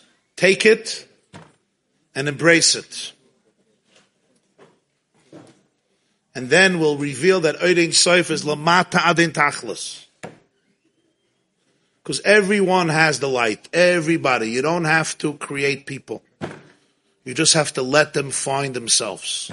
The only way you could let them find yourself is if you, somehow we can do it for each other. We can't do it ourselves. We need each other. If I can create a space for you, you can create a space for me. What does this mean practically? So the practical exercise is the next time somebody tells you something, right? We who grew up in yeshiva, we know that what's called a successful yeshiva bacher, you have a fast, feisty, and aggressive response. The guy came to me, he was having shalom bias issues. I said, it's not so complicated. Everything you were told that would make you excel in yeshiva is causing a disaster in your house. So in yeshiva, you knew that if the, the greatest way to become a chashav a in his particular yeshiva was if you could find how the Rosh Yeshiva is wrong. He's giving a shir, and you could show him that he forgot a Rambam. It's the best thing you can do for your shidduch, for your reputation, for your for your success. If you could show that he didn't understand Taisvis or he's contradicting another Taisvis, you're a winner. Nobel Prize.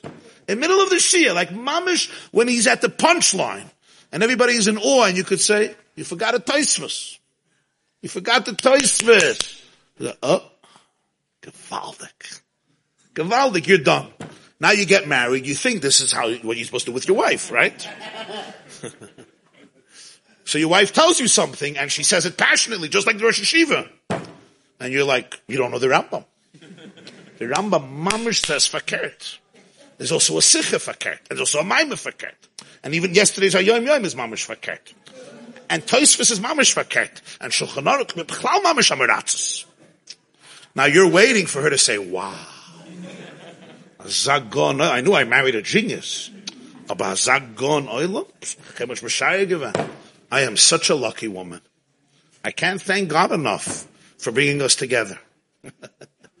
and somehow the response that you got in yeshiva is not working out. so I explained to this bacher that you got to change the paradigm a little bit. When somebody tells something that triggers, says you that triggers you, don't jump. Be curious. Listen to what just happened inside of you. Listen to your broken matzah. Explore it. Bring it out. Talk about it respectfully. And if you're two partners who can talk to each other on that level about the broken matzahs, you'll be able to heal each other in a very powerful way. Your child says something to you, you're triggered, you want to jump, you want to prove him wrong, you want to convince him how wrong he is or convince her how wrong he she is. But usually, in most cases, it's counterproductive you'll go to a much deeper place if you could be aware of what's happening inside of you when they say those words to you. And then you could make a choice from which place to respond from. From a place of instinctive triggers where you're overwhelmed, angry, frightened, which is usually a part of you that is wounded or a part of me that's wounded, or to respond from a place of, of deep connection. The Lashon of Tanya to respond from your nefesh achiyunis or from your nefesh alikis, from your nefesh abamas or your nefesh alikis. Language of neuroscience, to respond from your reptilian brain, or to respond from your prefrontal cortex. You could respond from both. One is a survival mechanism. It's like there's a fire alarm. Or to respond from a place of wholeness, of elokus, of Ein Sof. And then it's a different response. It's hard because there's a struggle. You have to believe that Oidin Soif Lamata Adin Tachlas. So this is, this is, you learn Chassidus not with words, but with experience. Let it touch you. Open yourself up to it. it Could be even five minutes, but those five minutes should be authentic. Real, pnimiistic. Then I show up to life from a different place. Instead of showing up from a place of fear and control, you show up from a place of love and acceptance and trust. And instead of pouncing on you, I can embrace and I could connect. And that's where miracles happen. Like the Mittler Rebbe said, when two Jews speak in Inyane Avodah, two people sit down and they speak about real things, Mittler Rebbe said, it's Svei Nefesh Alikis, of Ein Nefesh Bahamas. It's two godly souls ganging up, so to speak, against one animal soul. Not ganging up, but it's two divine souls. So I once heard that Rebbe said it over at Fabring, and he said it doesn't, uh, mathematically, it's not the case. It's two divine souls against two animal souls. Why did the Mittler Rebbe say it's two against one? It's not two against one. It's two against two. So the Rebbe said, The Nefesh by definition, is interested in the other person's Nefesh. Because the godly part of you is one. It's one with the world. It's one with everything. It's one with Hashem. Hashem is oneness. So my Nefesh Elikis is in love with your Nefesh Elikis. We're connected. My Nefesh Bahamis is my reptilian brain. An alligator is interested in an alligator, not in anything else. Churchill said appeasement is feeding the alligator in the hope that he's going to eat you last. That's what appeasement looks like. That's Israel with Oslo and how they deal with terrorist attacks. Appeasement. You feed the alligator or the crocodile, and you hope he'll eat you last. After he finishes the Levyasan and the Sher Habar and everything else, you're going to be the last one. But till then, you're going to be there to enjoy the meal a lizard, a reptile, is, it knows about a lizard. That's what it knows about. a lizard doesn't have a vision of cosmic oneness, of Dira You can't expect that. When I'm in my lizard brain, all I'm thinking about is survival. Whatever that looks like. Survival. Fight, flight, freeze, fawn, whatever it is. Narcissism, other things. I'm just busy surviving. I can't really connect to you. I don't have that ability. I'm too defensive. Too defensive. Right? By the way, when your kids start getting older, they're going to start telling you things about your parenting. That's the Seder today. Used to be Naseres Hadibris, it was Kabed es Avicha v'esimecha. They changed it to Kabed es Bincha v'esbitcha. I don't know who changed it, but somebody changed the text recently. I was in shul by me, so somebody says, Rabbi, why, why? He's a kid, a teenager. He said, Rabbi, Rabbi, you think it's easy raising parents today? I said, no, it's very hard. It's very, very hard. I know, I'm dealing with it. very hard to raise. But mechanech your parents is not so simple. you gotta teach them so many new stuff.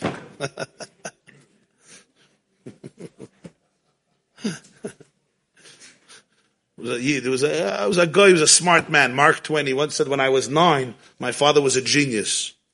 When I was 19, he was an idiot. Now I'm 29, I have a bunch of kids, and he has some smart things to say. It's funny how much the old man learned in 10 years. yeah. So not long ago in Eretz was the I said, what's the story of the Afikaiman? Yeah, you hide the matzah very, very well under the couch, yeah, nine pillows.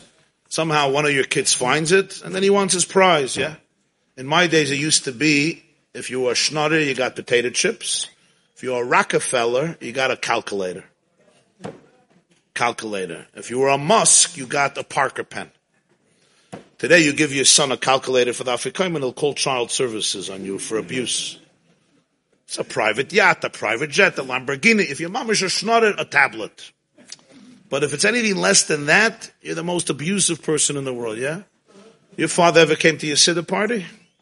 Today, if you don't come to your siddur party, your wife is going to send you a Shiva Madura Gehenna.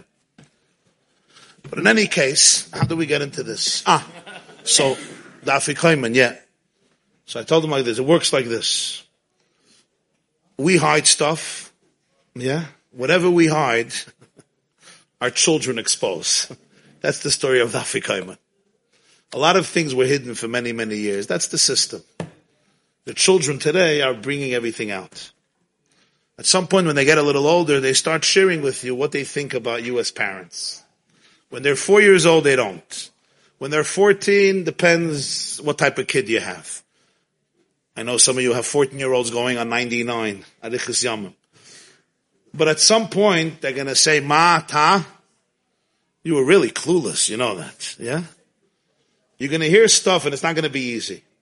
Now the emissaries, you mamish had Mesiris Nefesh. They know what it was to pay tuition.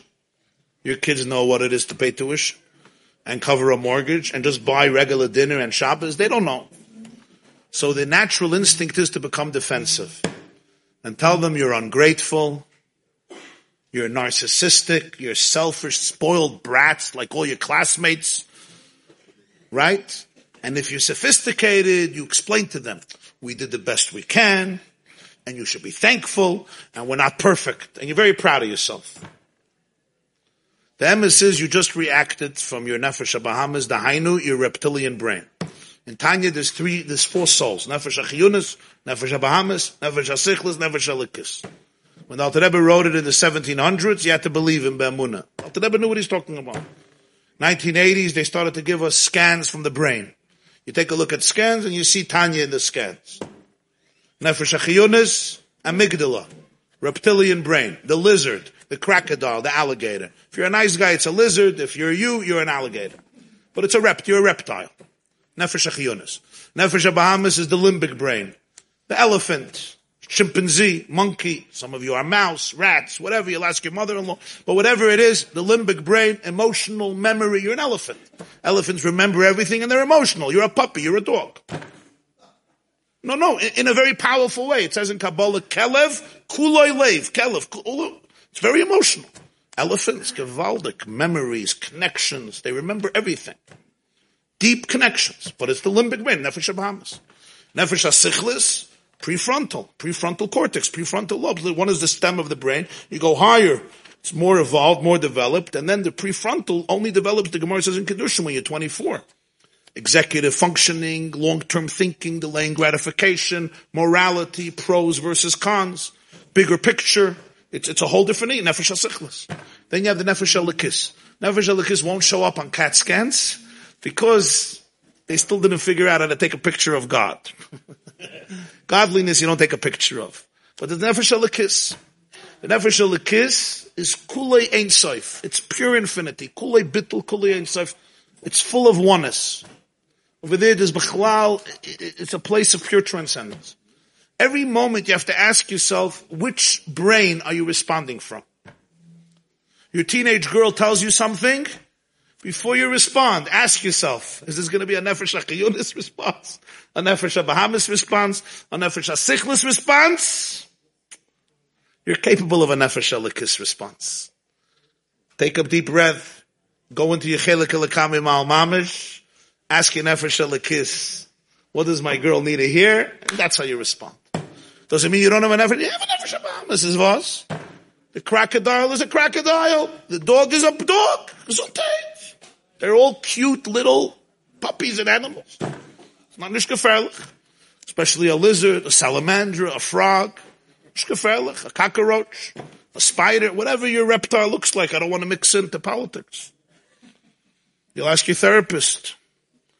Yeah. Adam kiyakriv mikem, min a min a bakar, min a you're a sharnagach, you're a kesev, you're an aze, you're a tur, you're a ben whatever it is.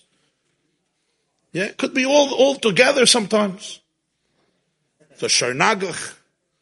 What's lachst Which one resonated? Huh? There was a Yid in Yerushalayim, it was a Magid, his name was Shalom Mordechai Shvadron. You remember Rav Shvadron? He's a very, he's a funny man. He was an inical of the Maharsham, the Berjane Rov, the Berjane Rov. So, so he was a very, he was a very, he was a colorful personality. So he used to tell stories with a Yerushalmi song, with a Yerushalmi sing song. So he once said that a bacha came to him, the Pshal Mordechai Shvadron. They called him the Yerushalayim a Magid, Yerushalayim a preacher. The bacha told him that he's very upset. Why is he upset? Because he wishes Hashem would have made him like a behemoth. He watches cows and horses, and he sees, number one, they don't have to go to the bathroom. Wherever they need to do what they have to do, they can do it. Number one. Number two, there's no shachris mincha There's no tefillin. There's no brachas. There's no tzitzis. Yeah? In this crowd, you can say there's no chitas. There's no Rambam. Yeah? Not even dafayomi. Garnished. Not Yerushalmi, not Bavli.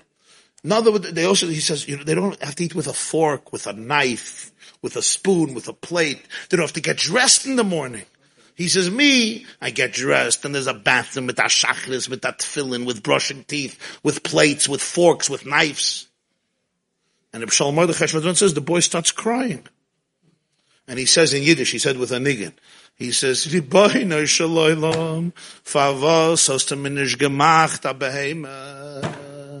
God Almighty, why didn't you create me as a mammal, as an animal?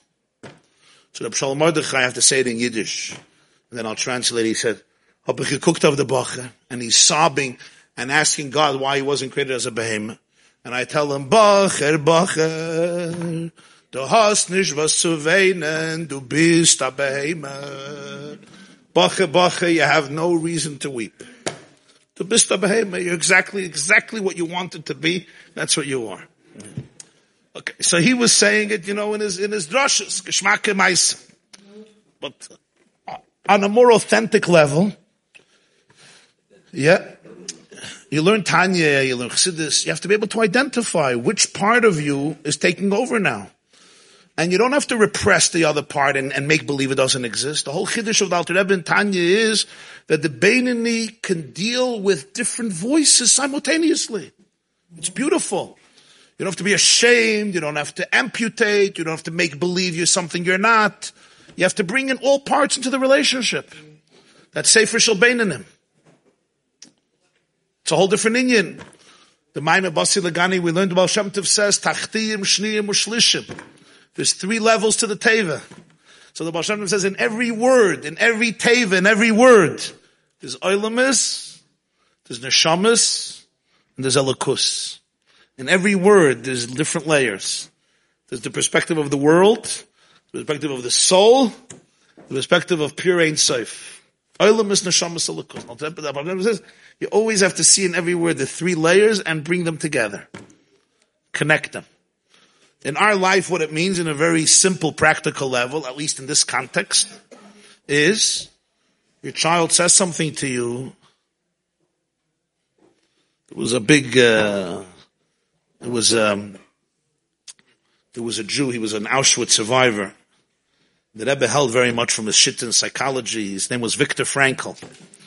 So he used to say that when you have stimuli, when somebody says something, stimuli, be, between stimuli and reaction, between stimuli and response, there's a tiny little space. And in that space, that's where human freedom and growth exists. So you said something to me, uh, right? Between what you said and my response, there's a tiny space. If you hold on to that space, that's where you have chira. That's where you become a person. If you delete that space,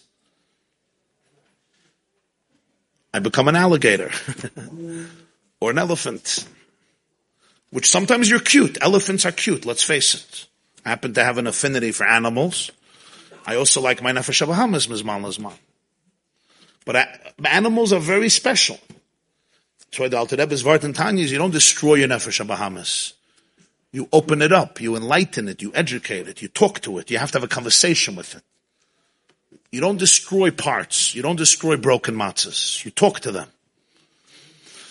So when we're in relationships and something comes our way, it could be an arrow, and you take it as an arrow, and then you shoot a bullet. You shot an arrow, shoot a bullet. But that means I'm in a place of war. I'm in a place of fear, and some of us are.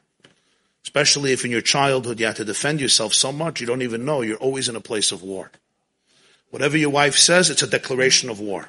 It's almost like 1939, Britain and Germany. Declaration of war. She said, could you go get wine for Shabbos? Declaration of war. You forgot to bring challah. War. Why you late? War. Mamash a declaration of war. It's Marsh Melchemet Olam Ashlishit. Third World War. Those of you who don't understand what I'm talking about, Ashreichem. You can leave. You can leave. Those of you who do understand what I'm talking about, Don't leave. Stay. And if you're feeling that, it has nothing to do with the other person. When the Baal Shem Tov said every person is a mirror, the Baal Shem Tov understood this better than everybody. If that's what you're feeling, it has very little to do with the other person. Doesn't mean the other person is perfect. But I have to be able to really see why is it war? Why? What? What? What? What? And you know what? You begin a journey of birth, of discovery. It's, it's humbling, but it's very, very meaningful. And we live today in a generation where people don't want to be robotic Jews. They want to be enthusiastic Jews. So generation before Geula, people want authenticity, pnimius. So sein durchgearbeitet. Not superficial. For it not to be superficial, I have to be able to be aware of what's happening. So that's our blessing tonight, one of our blessings. That the Rebbe's words, this is for your love, should be able to be internalized in all of us. We should be able to give that to people, to give that to ourselves. Should be able to hold on to the broken matzahs in ourselves and in others. And we should be able to respond in a way that brings real connection. Because there's no joy like the joy of connection, like the joy of oneness, like the joy of achdus. There's nothing like it. We learned today in the Maimon that when Yaakov died, when Yaakov passed away, it says it was Ovel covered Lemitzrayim. Tzemach Tzedek says it wasn't an Ovel for Mitzrayim, it was an Ovel for Yaakov's family. Tzemach Tzedek says the worst people who suffered from Yaakov's passing was the Mitzrim because they became Pare lost touch with Kedusha, and he became Leah Oiri because when Yaakov was alive, he knew the Nilus was coming up every day because of Yaakov's bracha. Once Yaakov passed away, he can detach from himself. It was the worst moment for Mitzrayim when the one who suffers most from Klippa is Klippa. Because really it's Ein Soif, Lamata Tachlis. When you have to be who you're not, it's too painful. Whenever we have to be confrontational, divisive, in other words, we're in war. The worst victims of that are not just our families, them too, but also you yourself. That's why you have no menuchas nefesh. That's why this one is binging, and this one is on the screen all day, and this one is texting while I'm talking, and this one is watching clips, my clips or other clips. If you're watching my clips, it's nishkeferlich. If you're watching Netflix, it's ananda inyan. But you don't have to do it mamish in front of me. Just joking. But the nekuda is, we're busy numbing. Why are we busy numbing? Because it's hard. Life is hard. I want to bless you that when you go home at night, when you go home at night, before you, before you open the door, you should say, ah, thank you Hashem that I can come home to such a house. I know some people come to a house and before they open the door, their heart is filled with butterflies. Maybe there's a Farbrengen tonight. Let me find out. Maybe it's a Farbrengen. Maybe it's a shear. No, no shear. Maybe it's a shear right? But before you come home, the office should be the place where you have to be to make parnasa. You come out of the car, already your heart is swelling from, from, from nisimcha. Ah! For this, you have to be able to work on it. It's not so simple. But to reach that place of trust, of, of oneness, and then when you come in, it's a whole different energy. It's, it's a different ambiance. There was a Yid who worked in the Rebbe's house. His name was Reb Sholom Ber Gansburg. I was once in Kol Tuv, 12 o'clock midnight, buying Pampers. My wife sent me out to buy Pampers. Who do I meet? Reb Sholom Ber Gansburg. So I thought midnight you can get up. It's a good story, you know? So I said, it's Selmer Epis. So I asked him, I asked him, I said, when the Rebbe wanted to call his wife in the house, what did he call her? Like if the Rebbe was sitting on the couch and he wanted a cup of tea or he wanted to speak to her, what did he say? Did he say Musya, Chaya Mushka? Like what did he say? How did he call? I just asked. He said, I don't know. So I said, come on, you were there for 40 years. 40 years. He looks at me, he says, Yitzchak, the Rebbe came on gerufen the vibe to come and Sam. He never once called his wife to come over to him. He wanted to tell her something, he stood up and went over to her. So he never heard the Rebbe calling her name. I said, 40 years, he never sat on the couch, a cup of tea.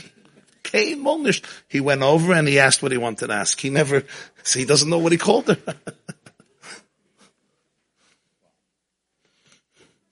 Kann sich lernen von dem ein bisschen, huh? Das ist the Lubavitcher Rebbe. She would have been happy to make him a cup of tea. Huh? They had, but he told me, I don't know. I said, I'm not lying to you. I Pasha never heard him call her, because if he wanted something, he went over to her. She didn't have to call her. He said it was once Yud Daled Kislev. It was their anniversary. So, uh, so, uh, the Rebbe came home. The Rebbe would always greet the Rebbe. Even if it was very late, you know, three, four, five of them, she always stayed up for him. After Yechidus, so he said it was Yud Daled Kislev. The Rebbe came home, and she was in the hall. He walked into the house, and he saw her, and he picked up his hands, and he said, Mazel Tov, Heint is doch unser yamtov Today is our yamtov Then he saw that there was somebody in the house there, and he was quiet, because it was like an intimate, intimate moment. Zalman Gourary called Yud Daled Kislev, Zalman Gourary, and the Rebbe usually wouldn't pick up the phone in the house. Usually somebody working there would pick up the phone. But it happened to be that Zalman called, the Rebbe picked up the phone. So he didn't realize. So he thought it was one of the Meshamshim. So he said, Can I reden mit der Rebbetzin? Can I speak with the Rebbetzin? So the Rebbe, he didn't realize. So the Rebbe says, what do you need? Can you leave a message? I guess she was busy. He says, for the wedding. I wanted to wish a Mazel Tov. The Rebbe said, mir kennst du ich wünschen. Also part of it. Then he realized that it wasn't the Gansburg or Notik or whoever worked over there. He says, Tov. Tried to bring out, I don't know if he hung up, but, uh, but that I don't know. I heard this, I think, from his daughter, from his son. What I'm bringing out is, it's a very special thing if you could come home and walk in, right? Your heart opens, your heint is unser yomtiv. Even not on your anniversary. For this, we have to do avoida. What's pshat avoida? Avoida doesn't mean avoida, you know, you drill a hole in your heart. Avoida means that you become aware of what's the nefesh of Bahamas, what's the nefesh of Chiyunis, what's the nefesh of Sichlis, what's the nefesh of Likis. And then you choose to connect from a place of trust and love and oneness. L'chaim, l'chaim, l'chaim, l'chaim.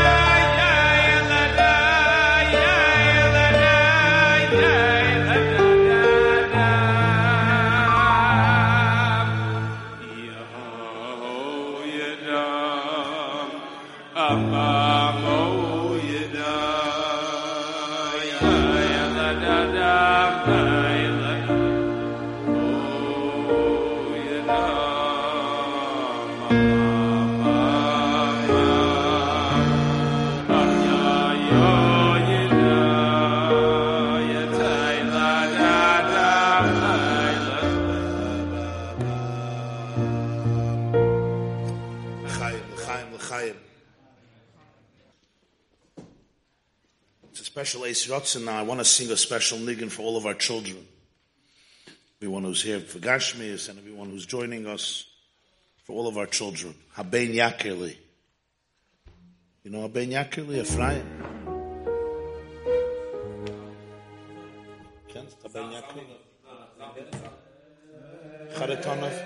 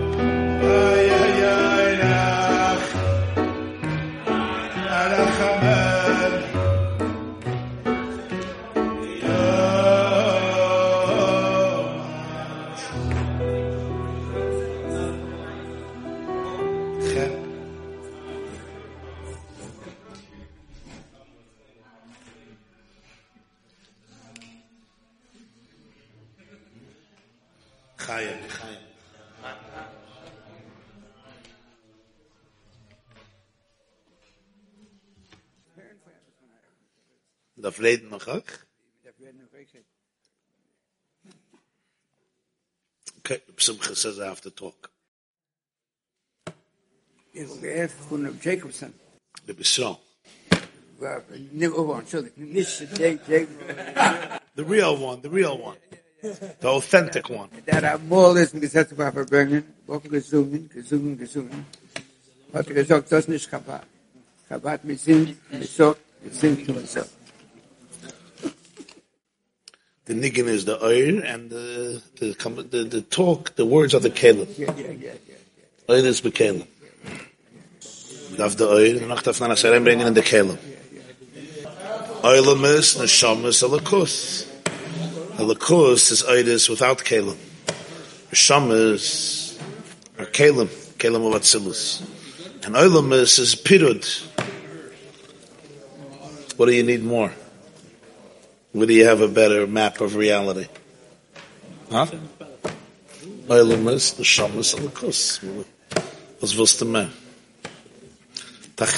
Shniyim, or shlishim. The Baal Shem Tov says in every word you have to see Eilamus, Neshamas, and Alakus. If not, don't finish the word. You didn't finish the. Don't go to the next word. That's why davening took a long time by the Baal Shem Tov. You don't go to the next word. You didn't see Eilamus. All three.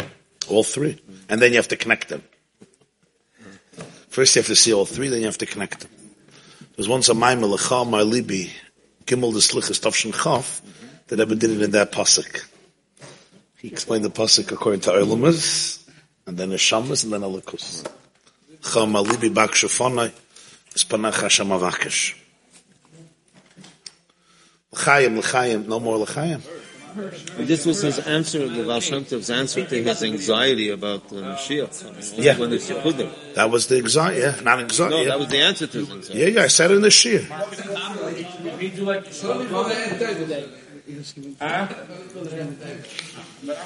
Well, Shem Tov writes in the letter to his brother-in-law, the Gershon Kitover, I said in the Shir, that when he, Rosh Hashanah, Tovkov Zion, he had Aliyah on Hashama.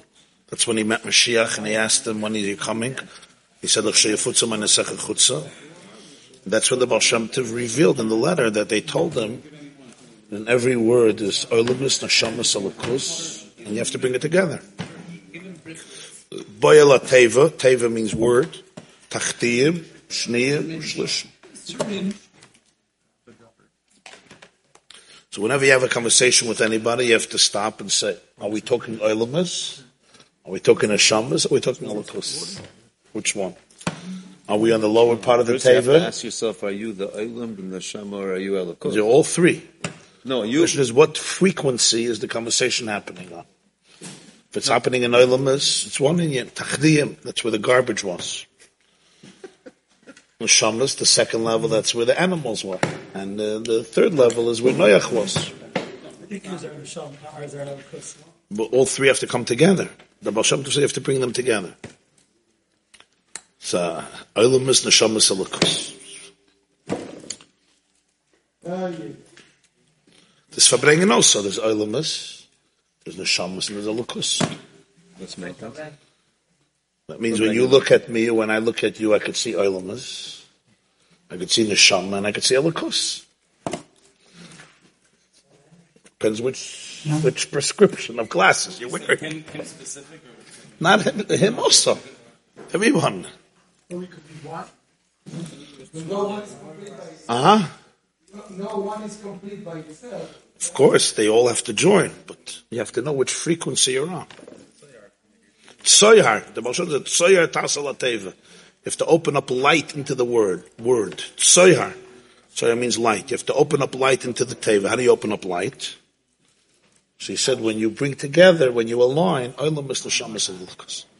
That's the theme of Basilagani, Tavshin Chav Gimel, this word. L'chaim Yidin, l'chaim, l'chaim, l'chaim.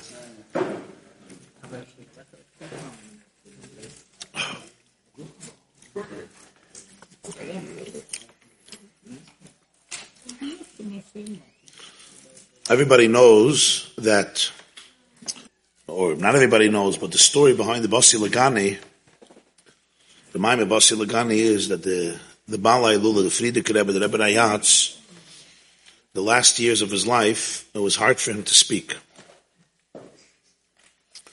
So instead of speak saying Maamarim, he would give them out in writing, in Ksav, and they would publish it and the Olam would learn it. For, for, for the different Yom for the Yom Tovim, for the holidays. Tovshin Yud, 1950. Yud Shvat is the yahrzeit of his grandmother. Rebbe Zinifka, the wife of the Rebbe Maharash. Her yahrzeit is Yud Shvat. His mother's yahrzeit was Yud Gimel Shvat, is Yud Gimel Shvat, Rebbe Zinsteiner Sarah. She's buried right near the oil. She passed away Tovshin Beis, the wife of the Rebbe Rashab.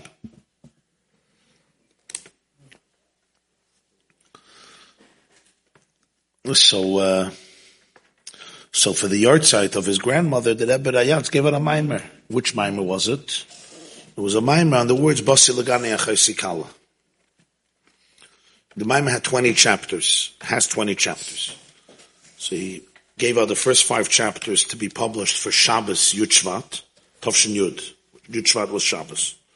The second five chapters for Yud Gimel Shvat, the yahrzeit of his mother. The third five chapters for Purim, and the last five chapters for Beis Nissen, the yahrzeit of his father. It's a mime of 20 prakim.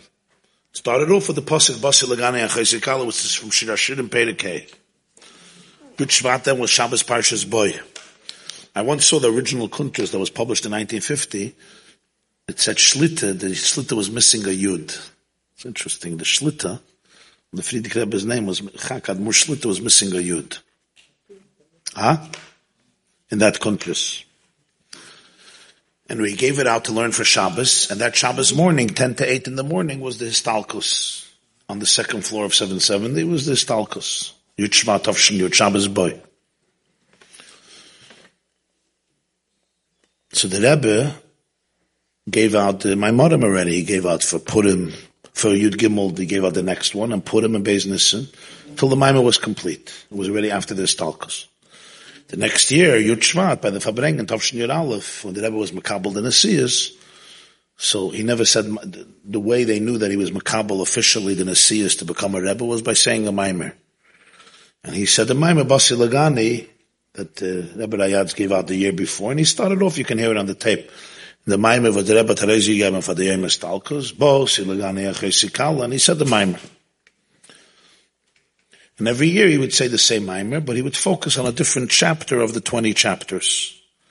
Right? So Tavshin Yud Aleph was Ois Aleph, Tavshin Yud Beis was Ois Beis.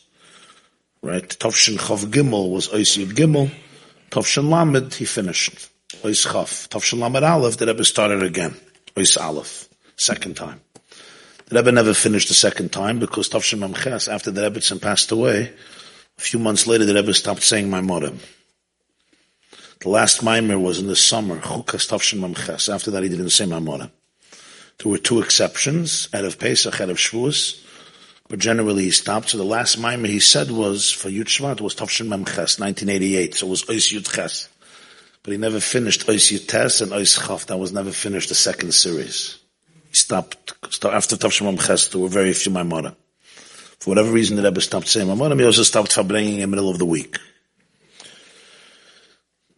So this year is Ois Yud Gimel in the series, the fourth time. It's it's Tovshin Pei Gimel is Yud Gimel. That's why this year they learned Chav Gimel and Mem Gimel because those were the two times. But there was once a Fabreng in Yud Shvat, actually the year that some of us were born, Tovshin Lamed Beis, 1972, and uh, the Rebbe then started over the Fabreng and, and he said something very very powerful, very meaningful he said that essentially the Frierdiker Rebbe, his father-in-law, was giving out a maimer for the day of his own istalkus. He gave it out for the yahrzeit of his baba, of Rebbe Tzunifke, but Lepoil, it was fascinating because he gave a maimer to learn for that Shabbos, which was the Yom Istalkus. That's why it became the maimer Basi Lagani that's learned every year. So he said, so obviously something in this maimer has his last message, like a tzavah, like a final, what you call a final will and testament, this mimer has the, the message that he wanted to leave the world with before his istalkus. So the Rebbe said then that the opening of the mimer is Basi Legane Achoisikala. So the Medrash says, Legan loinemar, ella legani, lignuni, l'makam shayikri betchila, dikir shchina betachtoinamais. That's how the mimer begins. The Basi Legani, Doesn't say I came to the garden. Says I came to my garden. In other words, I came to my own place. I came back. I didn't come to the house. I came to my house. I came to my basi legani. That's the pasuk in Hashina. I came legani to my garden. Lignuni. This was my uh, gununi is a chuppah that they would make for a chasan and kala, pavilion. They would live there during Sheva brachas. Says. I came back to the place where I used to be, where my presence was present. The ikri shchina He goes through the whole Indian with the seven, uh, the seven things that caused the shchina to depart, and then the seven tzaddikim who brought it back, and Moshe was the seventh. So the Rebbe said, why was this the, the, the, the, the that the Rebbe Rayatz, Bahashkocha, gave over to the world, to the Chassidim, the Shabbos of his Istalkus? And the Rebbe explained as follows. I'm just going to say one point. If you look at the surface of the Frierdiker Rebbe's life, he lived through the darkest point of Jewish history. He became a Rebbe in 1920. If you know what was happening in 1920, in 1917 was the Bolshevik Revolution. The Bolsheviks overthrew the Tsar, Nicholas II, the Romanov family. Later they found that they executed him and his wife and all of his children. It was, a pretty, uh, pretty bloody story. And the Bolsheviks took over. And then there was a civil war for a few years until the, the commies won and Lenin took over the country. It was Lenin and Stalin and Trotsky. And then when Lenin died in 1924, Stalin took over and his reign of terror lasted for 30 years till March 1953. Purim Tovshin Yud Gimel. Hoorah, hoorah. And uh, then Khrushchev took over. Today we have Putin. Huh? Zelensky, I mean. so, uh, the Rebbe Rayatz, the Rebbe Rashab passed away in 1920 in Rostov, as I mentioned earlier. So when the Rebbe, the Rebbe Rayatz took over the Nasiyas, it was one of the darkest periods.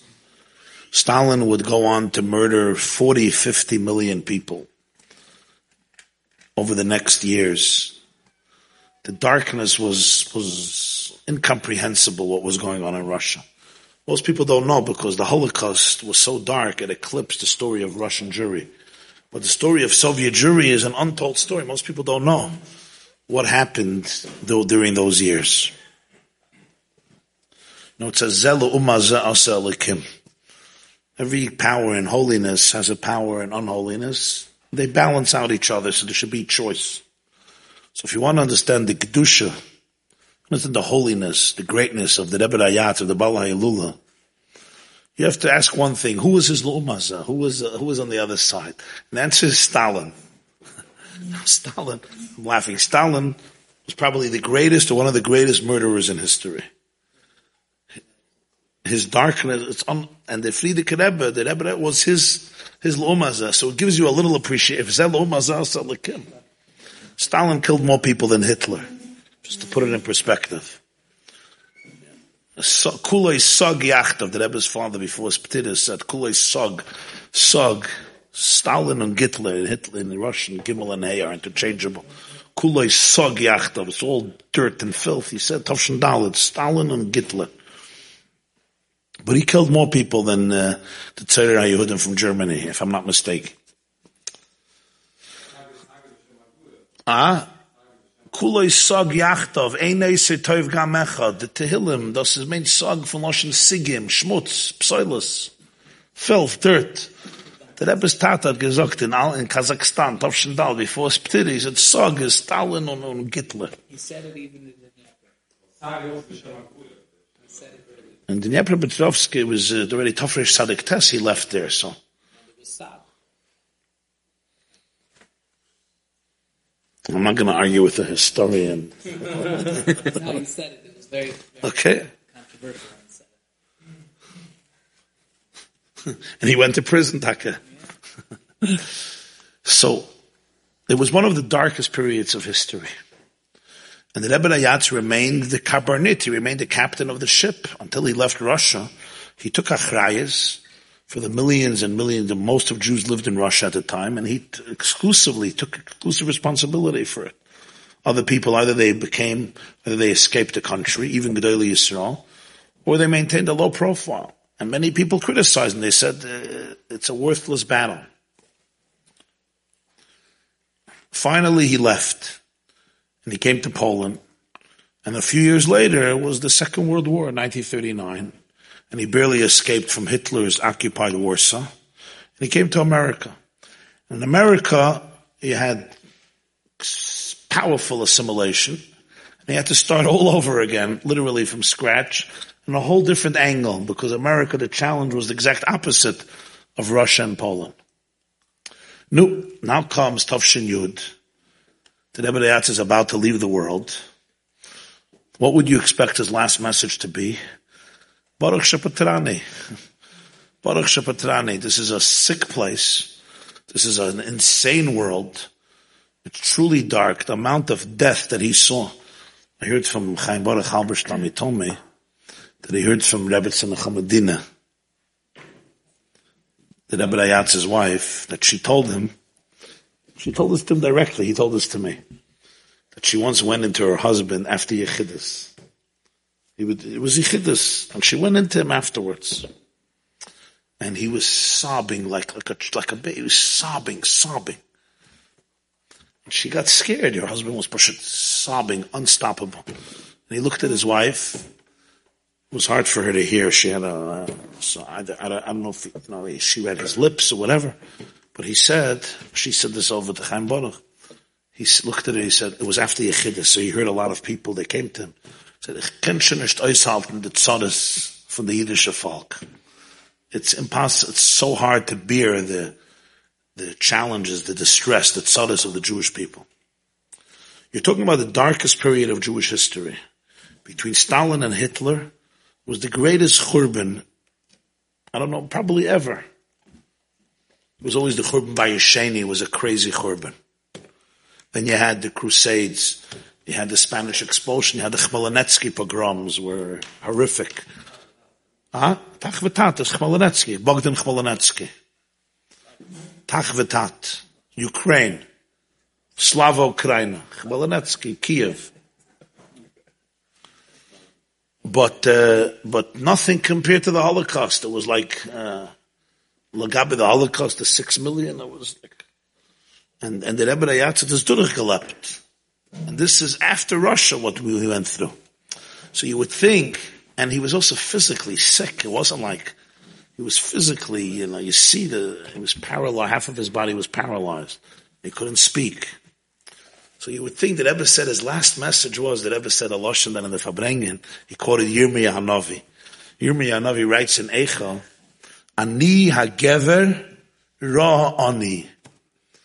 I saw the pain. Yirmiyah Hanavi didn't read about it in a newspaper or a WhatsApp or a diary.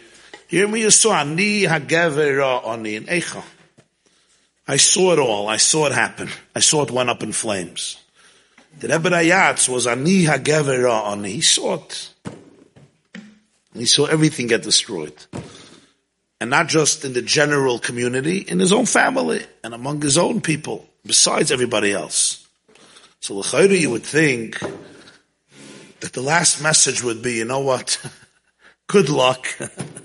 I'm out of here. Hopefully there's some sweetness in the other world. Have a good, you know, have a good day. What was the last mimer?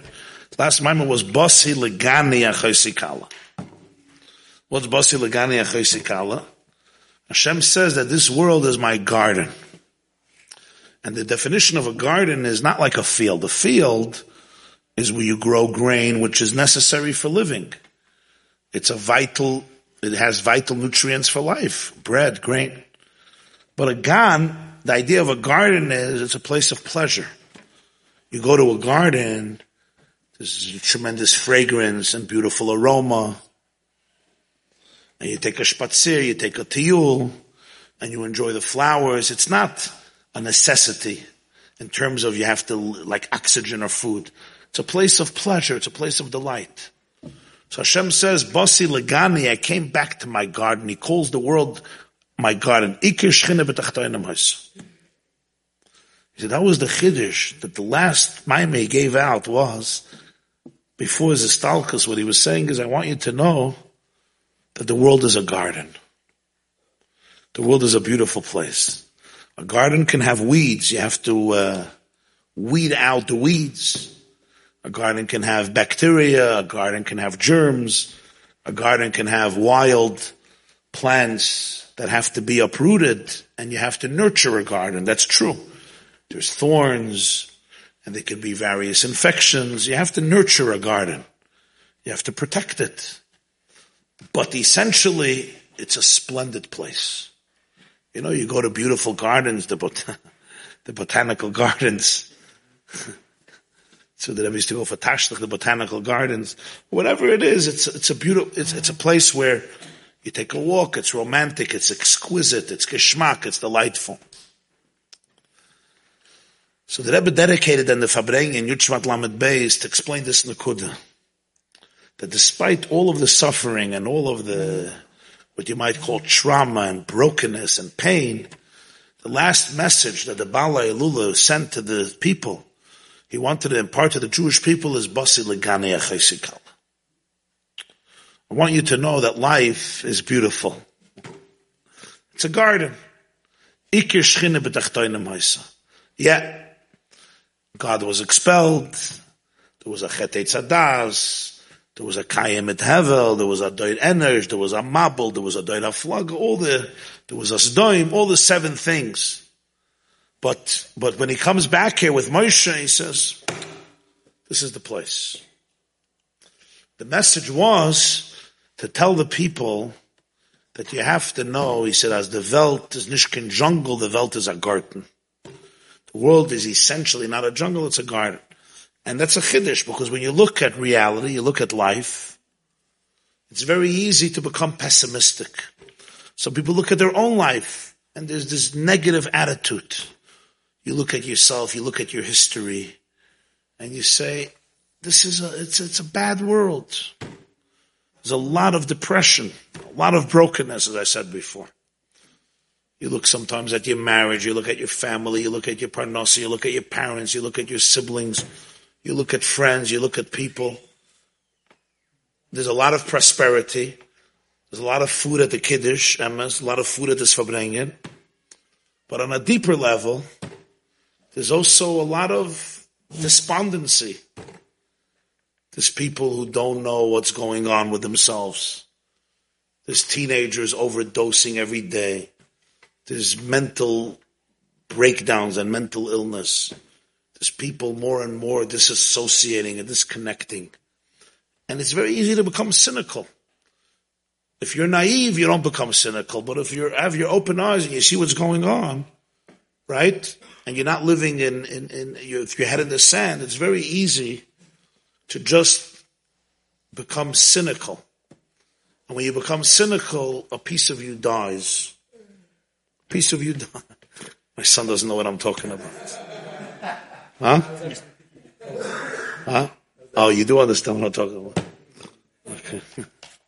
So you understand, yeah. I hear you. I hear you, I hear you. I hear you. Ich habe du sagst, ich habe du sagst. The Simcha, yeah? Your name is Simcha, so you don't have all these problems.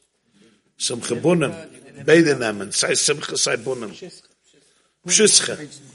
So now, Reb Simcha Bunim from Pshischa was once in Leipzig. He lived in Leipzig, in Germany. And he used to like to go to the river, to the water. They say a Meiser, he was once at the river, and he saw a fellow deep in the water, and there was an undercurrent, and the man was swept away by the tide, and he was drowning. And he was screaming, help! But Reb Simcha Bunim didn't know how to swim.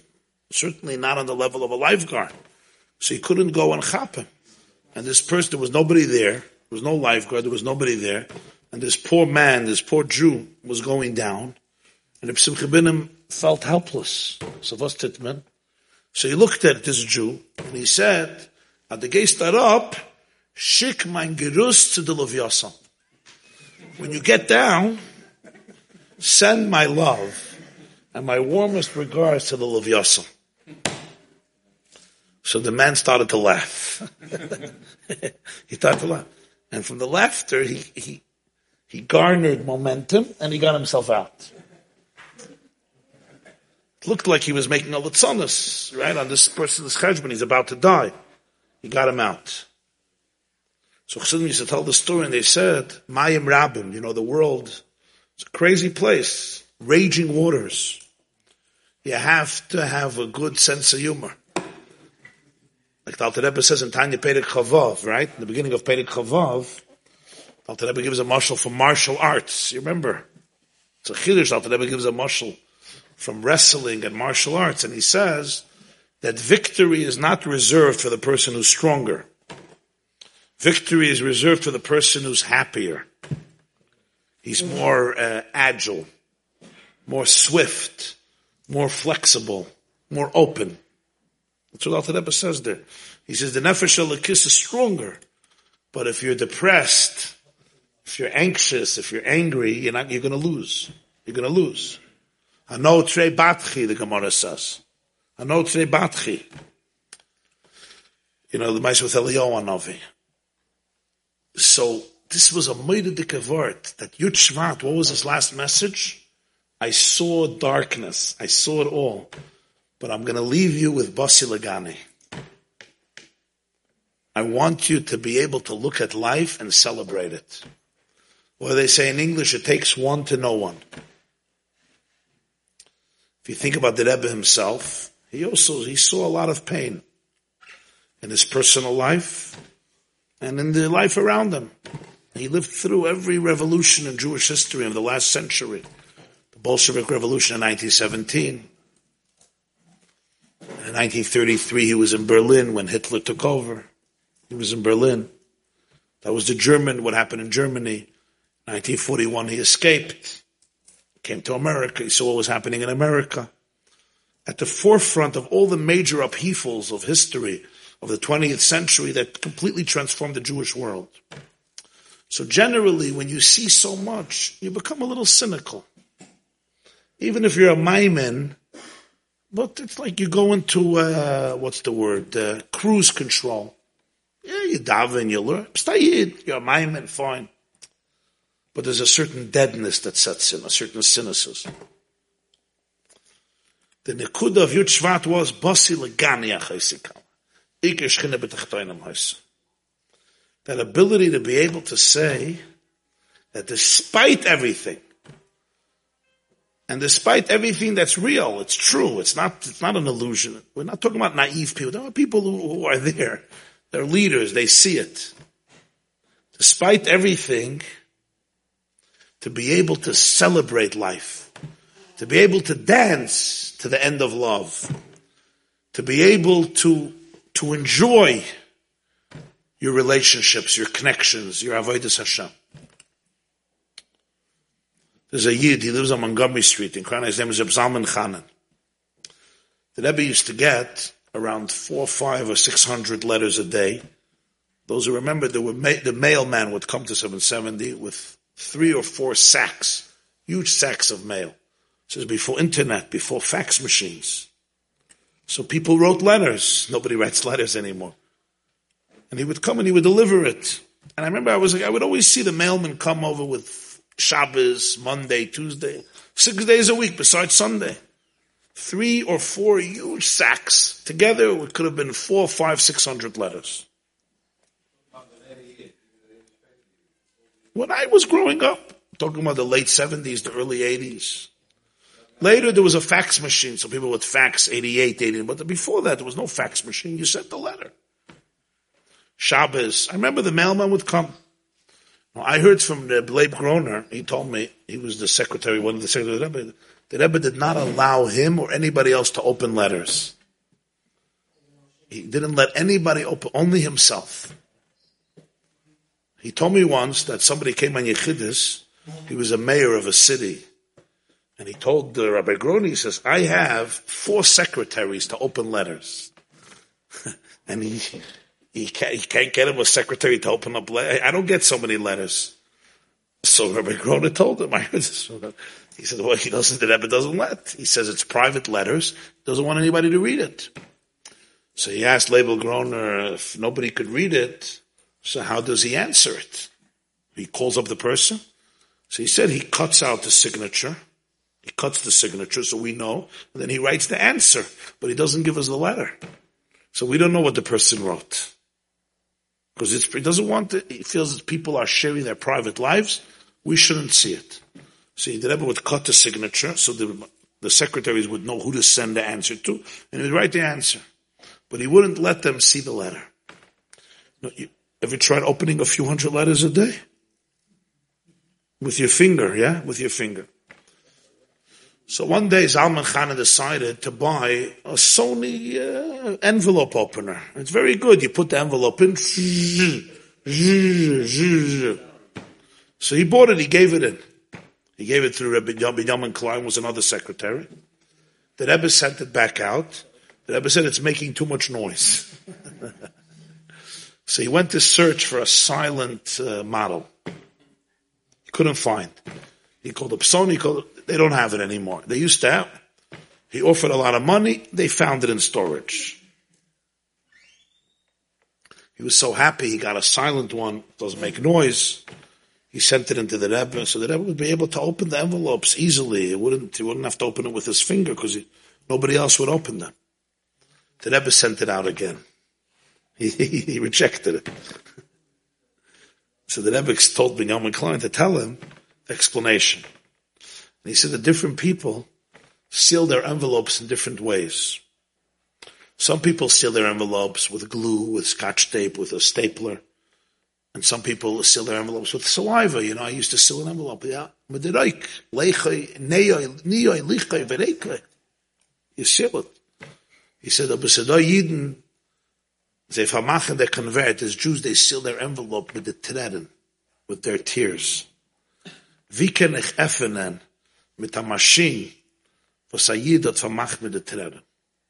How am I going to open with a machine that which a Jew sealed with his tears? If you put a machine, you put the envelope under a machine, the machine is not going to pick up the tears. If I open it up with my hand, I can detect the tears. What the Rebbe was saying is that already when he opens the envelope, he's already touching the person. It's not just you reading the letter.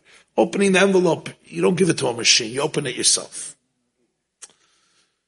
You're talking about a, a, a Manig Yisrael who feels, I heard from Dr. Weiss, you know Dr. Weiss from Chicago. Huh? Not from Dr. Weiss. Dr. Robert Feldman. Dr. Robert Feldman, he passed away not long ago. You know Dr. Robert Feldman, he was a doctor on President Street. Huh? Who doesn't know Dr. Bob Feldman, yeah. Robert Feldman. Huh? Your pediatrician? Yeah, he was very concerned, yeah. Yeah, yeah, yeah. So I once heard from him, I heard from him directly that when the Rebbe had his heart attack by a coffus, so people would ask, the doctors told the Rebbe, you should go to the hospital. The Rebbe refused. This was Shmini Atzeres, Tov Shalom Ches, 1977. So Dr. Feldman, Dr. Feldman said, the Rebbe at some point said, you see this, he said in English to him, you see this room? So he said, yeah. So he said, over the last tens of years, tens of years, yeah, this room, the walls of this room absorbed the tears and the pain of tens of thousands of Jews. If I'm going to become healthy, it's going to be from this room. So you have to be sensitive to this, to understanding what it means to absorb tears. Despite all of this, and together with all of this, the Rebbe said, what was the last message that the Rebbe Rayatz wanted to leave to Chassidim and to the Jewish people is, Basi Legani. Basi Legani. Hashem calls this world a garden and my garden. Despite all the cynicism and all the challenges and all the brokenness, you should know that at the core, it's a world of beauty. It's a world of, of delight. It's a world of tainug, of ecstasy. It's a world of oneness. It's a world of pleasure. It's a world of ikir. We have to reveal it. We have to transform the darkness. You have to excavate the depth. You have to eliminate the germs and the bacteria and the weeds and the koitzim and the chuchim. You have to be zoymer. All the Hilchas Shabbos are discussing how you cultivate a garden. But at the core, you're dealing with a garden. So what does this mean in our lives? It means that sometimes, Drugs are different from a plant. drugs. From a plant. You mean psycho- which drugs? Psychedelics? I don't know what drugs. Drugs come from plants. Yeah. Some, yeah, oh. some plants are poisonous, but some plants are very powerful. So I'm very. Yeah. So what's the point? The point is, Trust of B'Shvat is coming. yeah, Chamishasa B'Shvat. You celebrate the gardens. The point is that in everybody's life, when you look at it, it's easy to become pessimistic.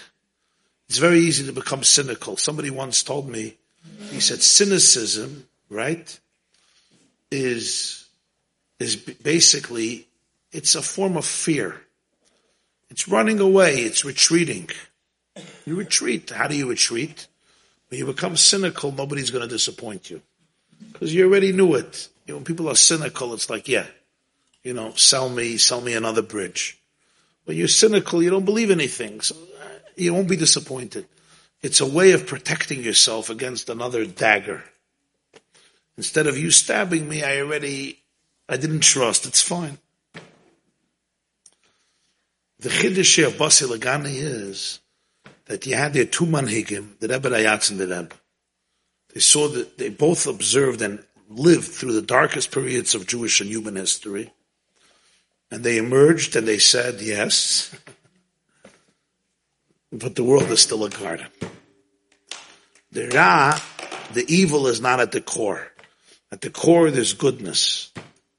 At the core is a lakus. Oirin Soif is lamata adin tachlis. You have to be at Megala. You have to work hard to reveal it. But at the core, don't let brokenness prevail. Allow wholesomeness to prevail. Celebrate life. At the end of the day, it's a story of goodness. It's a story of hope. It's not a story of doom and failure and depression. And it changes everything. Sometimes you have a story in yourself and you say, this shows me that the world is a jungle. As they call it, I'm a Meshuggene Welt. Shtus. It's a place of shtus, of insanity. It's a place of sheker, of lies. Kalas Basi Legani, it says, from the shtus, you make atzi shittim. And from the sheker, you make kroshim. Kroshim. Oisis sheker.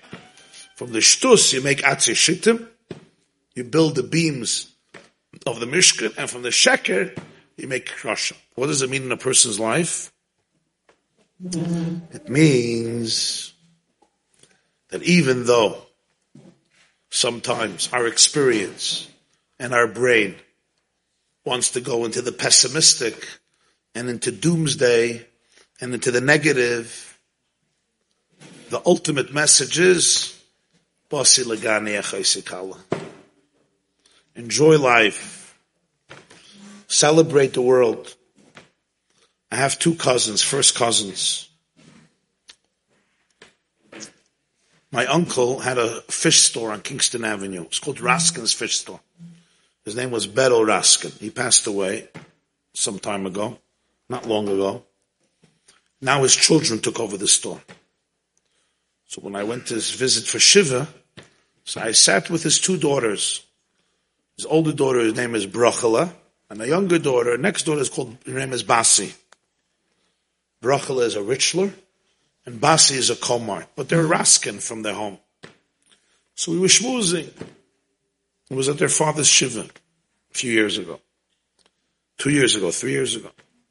So the two girls told me that Ebbetson, that Ebbe's wife, would call the fish store to get fish.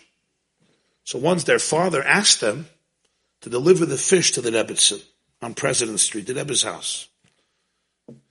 They were Beis Rivkah girls. They were teenagers. One was around 16 and the other one was 14, 15, 14, a few years apart from each other. And he said, make sure you go and don't let the Rebbetzin schlep the bags. There was a lot of fish. Make sure you go in and you put it where it has to be so she shouldn't have to schlep the fish. It was heavy. So these two girls went and they picked up the fish, Brachela and Basi, and they went to President Street where the Rebbe lived, and they came from the back door. There was a back door, and they rang the bell, and the Rebbetzin, Rebbetzin Chaim opened the door, and they brought in the fish. She wanted to take the bag. They said, we want to bring it in. They brought in the fish. They put it wherever she wanted them to put it, in the refrigerator or the counter. And they were ready to leave. They dropped off the delivery. They were ready to leave. But the Rebbetzin stopped them. And she said, how are you? What are your names? Where do you learn? And she struck up a whole detailed conversation with them. What school do you go to? Who are your teachers? What subjects do you learn? Do you like school? Is school boring? Is school interesting? She gave them a thorough interview to find out what their hobbies are and what their interests are and how school is and what do you learn and what's going on and the teachers and uh, she wanted to know everything about their lives.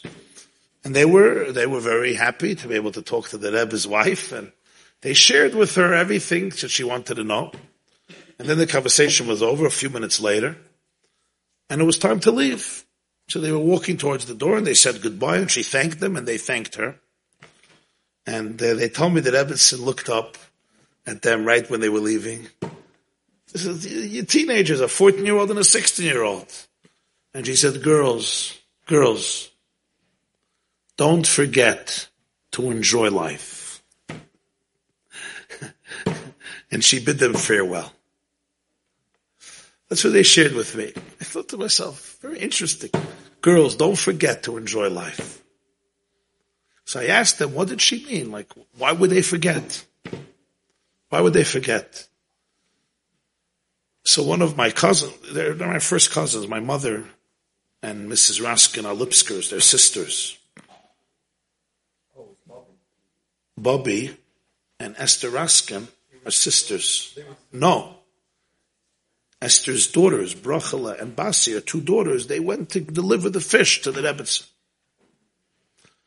They said, you know, she was listening to them going to school and, you know, how boring some of the classes are. you know, routine. You know, life gets tedious in your teenagers and life is not always simple. And she was telling them, girls, don't forget.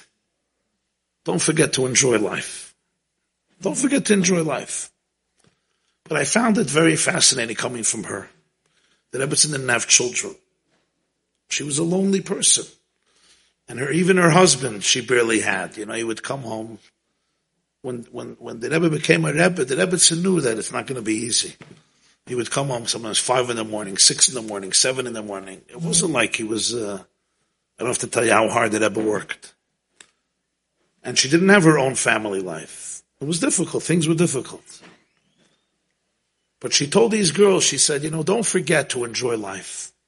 Don't forget to celebrate relationships. Don't forget to celebrate your days, your nights. Don't forget to, to suck the marrow out of life, to enjoy it. In many ways, this was her father's message.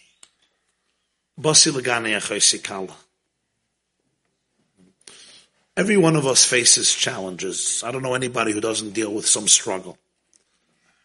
Everyone deals with struggles and challenges physically, financially, emotionally, psychologically, spiritually, energetically, somatically, and sometimes all of them together, or at least one of them.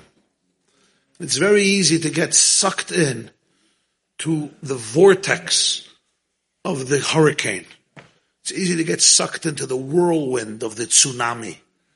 It's easy to get sucked in to the storm. And you often become just like a, a, a negative person. And Mashahaya hu enkel chadash hashemesh. It's a dark world, and that's how it is. You know, you read Koheles, and uh, Shlomo HaMelech writes how everything is hevel avolim, hakel, hakel hevel, vanity, oh vanity, everything is vanity. But the last Maimah of Yud Shvat, the Frierdiker Rebbe decided he's going to choose a posik from Shir Hashirim. From Kehelis, from Shir HaShirim. Shir HaShirim is Basi Legani Achosikal. Ikke Shchine Betachtoinem Haisa. That despite the Choshech Kafel and Chuppel, at the core of everything is Geula. For Aretz Haisa Soyu Vavayu V'Choshech Al Pnei Sahayim. V'ruach Elikim Merachefes Al Pnei Amayim, says the Medrash, Melech HaMashiach the ability to be able to see love, to feel love, to experience love. You can only do that if you find it in yourself. So I said, Avos Oilam Aftan. And when you can do it within yourself, you can give it to others. But the last message was a message. He lived through Hitler, Stalin's, had finstere Tovshin Yud. Everybody was sitting shiva still. It was five years after Auschwitz. What's there to celebrate? At best, you survived. The message was, no.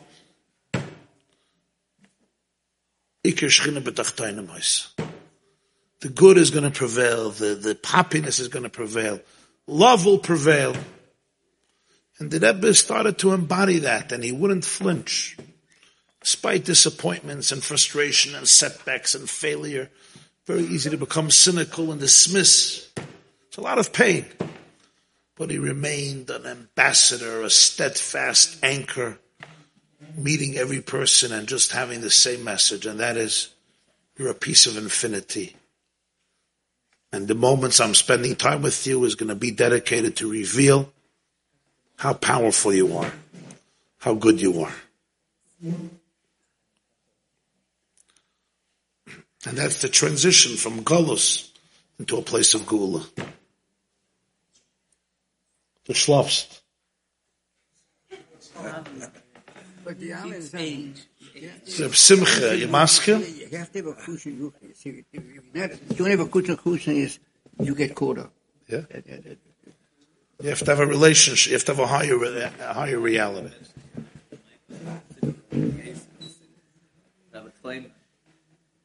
I once heard from the Rebbe. I saw it from the Ruzhiner, from the Episode, but I heard from the Rebbe by Farbrengen. He said from Baba Metzia, Yir Shalai Medas. You remember Abaya and Rava? So they'll say, Yush is Shalai Medas. If there's Yush, it's because there was no Das. Was er begehrt von Rebbe? Nun Aleph, Tafshin Nun Aleph, one of those. Yush is Shalai Medas. If there was Das, there'd be no Yush. As een stukje das is no yish. Now, sometimes there's no das. Ein echanami. Ein ani ela bedas. As zog the Gemara in the Dorim. Ein ani ela bedeya. Ein osher ela bedeya. Baal Shem Tov said that Golus and Gula is soid hadas. It's perception. The Rebbe used to say, Goyla is the same letters like Geula. The difference is if there's an Aleph. If you see the Aleph, Basi Legani, you see Goyla, you see the Aleph, the Alufa Shaloilam. Doesn't mean there's no Goyla. Geula doesn't mean there's no Golas. It means the Goyla becomes Geula because you put in the Aleph. Geula doesn't mean the circumstances change. You have a new wife, a new husband, new kids. No. You come home to the same Meshuggah Matzav in Pomona. Oh, I forgot. Pomona is Gan Eden. Okay, do Wesley Hills if you want. Pomona's Gan Eden Elyon. Wesley is Gan Eden Atachten. Brooklyn is uh, whatever. That's where you ran away from. Huh? Massive migration to the natural habitat of the Jewish people in Monsey. The natural habitat of the Amishes in Pennsylvania and the Jews in Pomona. Or Miami. Or the Hamptons. The same, it's goyla. You, you see the aleph, you put on the glasses, you see the aleph, the same matzav, but you see gula. It's not that the words change. You put the aleph into the goyla's gula. That's what you mean, yeah? Huh? Reb Simcha is maska.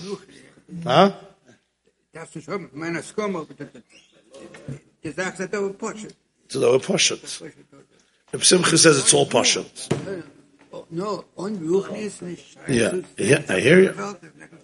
Yeah, yeah, yeah, yeah. You get stuck in the it. So that's the question. Deep down in your core, do you see the world as hopeless or hopeful? Deep down, deep down in your nervous system, in your goof, when you wake up in the morning, what's your instinctive response? Is it negative or positive? Do you see the world from a vantage point of darkness, a vantage point of brightness? You can't force it. My words are not going to change it because it's deep inside of you. Huh? That's a good question. He's practical. He's asking depends if the baby slept through the night. The baby slept through the night, it's Basi Legani. If the baby didn't sleep through the night, you got to deal with a Chaisi Kala. And all the ramifications. And then you know where you're going to end up is going to be kol doidi doifik. Pischili, I want to come back.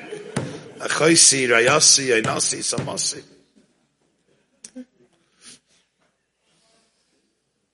Shiroishi nimla tol.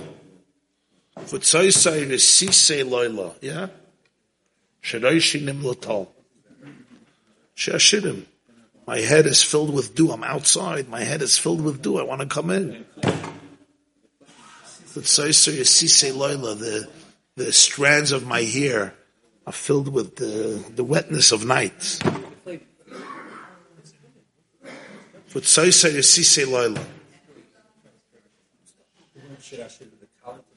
The Kala is telling the Chosim. No, the Chosim is telling the Kala, let me in. The Kala said, the eskutanti echach el b'shena. Rechatzti es raglai echach. I went to sleep already. I took off my ksoinas. I'm wearing pajamas. You want me to get dressed? Rechatzti es raglai. I'm in bed. Echach atanfa. You want me to get my feet dirty and go to the door and get muddy? And he's begging, he's saying, I'm outside, I can't take it here. It's dark, it's wet, it's muddy, it's depressing. So whenever it says David and Cheshire, who's referring to? Who's saying David? It depends, it's the kala to the chassan or the chassan to the kala. Put him Tovshin Chav, the Rebbe said the whole story in, in, in Ruchnius, and he was sobbing, he was sobbing. Put him Tovshin Chav, and then put him Tovshin Chav Gimel again. So what's the Nekuda? The Nekuda is the Baal Shem Tov said you have to stop singing Eicha, start singing Shir Hashirim. It's not words. It's to fe- be able to feel the Avas Olam. The Rebbe wanted to provide for people the, the, the safety, the inner confidence, not through words. It's an inner, inner sense that you could, you could trust. We have to be able to do it for each other, and then we could do it for ourselves and for our children. Basi Legani, everything changes with Basi Legani. If the world is a jungle or the world is a garden, it's a different world. The question is, what are you, what are you, what inside, what are you really feeling? Deep inside.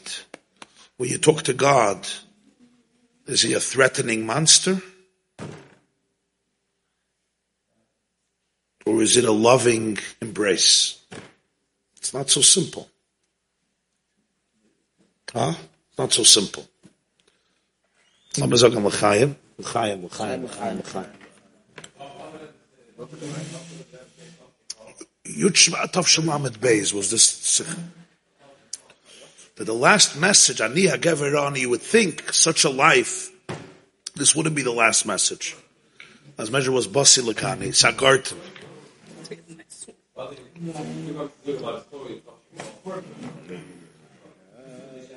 You have to be very connected for this. You have to believe Oidin Sof Lamata Tachas to see people and see Ein Sof in them.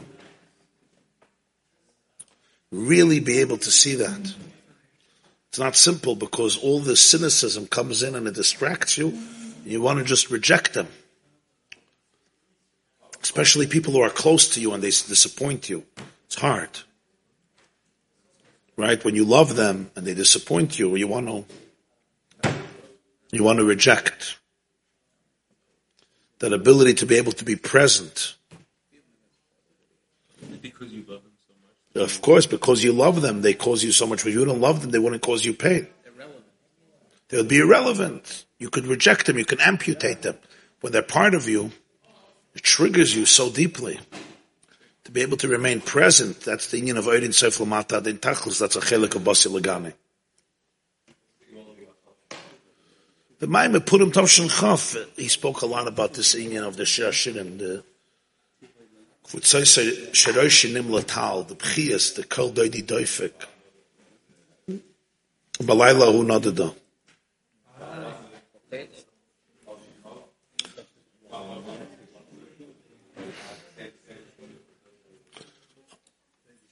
Hast schon reingenommen, der erste Sache, was ich gesagt habe, alles mal auf Kauf.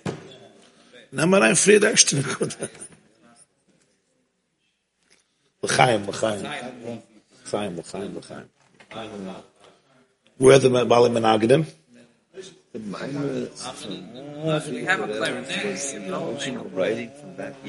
was it was a Maimah from Tafresh Pei Gimel, Again, but Parshas Boy, but Tafshin Yuri gave it out with a, a new beginning, Basi Legani.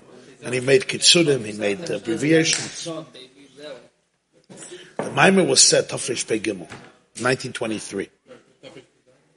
Pei Gimel, 23. Yud Shema Tavshim Mem Vav, Sefer Maamarim Tafresh Pei Gimel came out. So by the Farbrengen, before Yud Shema, the Rebbe spoke a lot about that. Those were the Maamarim of Basi Legani. In fact, the Rebbe came to the Frierdiker Rebbe Tafresh Pei Gimel Sukkot. Those were from the first Maamarim. Huh? Came Sukkot Pei Gimel. There's a diary from Rabbi Chodakov, when did these Tavshin Tezayin. The Rebbe told them, the first time I saw the Rebbe was Sukkot Pei Gimel. and when was this one? Where did I see it? The man was at Parshas Boy, Tafresh Pei Gimel, 1923. It was, it was published of Shinyud as Basi Legani. He re-edited and wrote Kitsurim and he gave it out.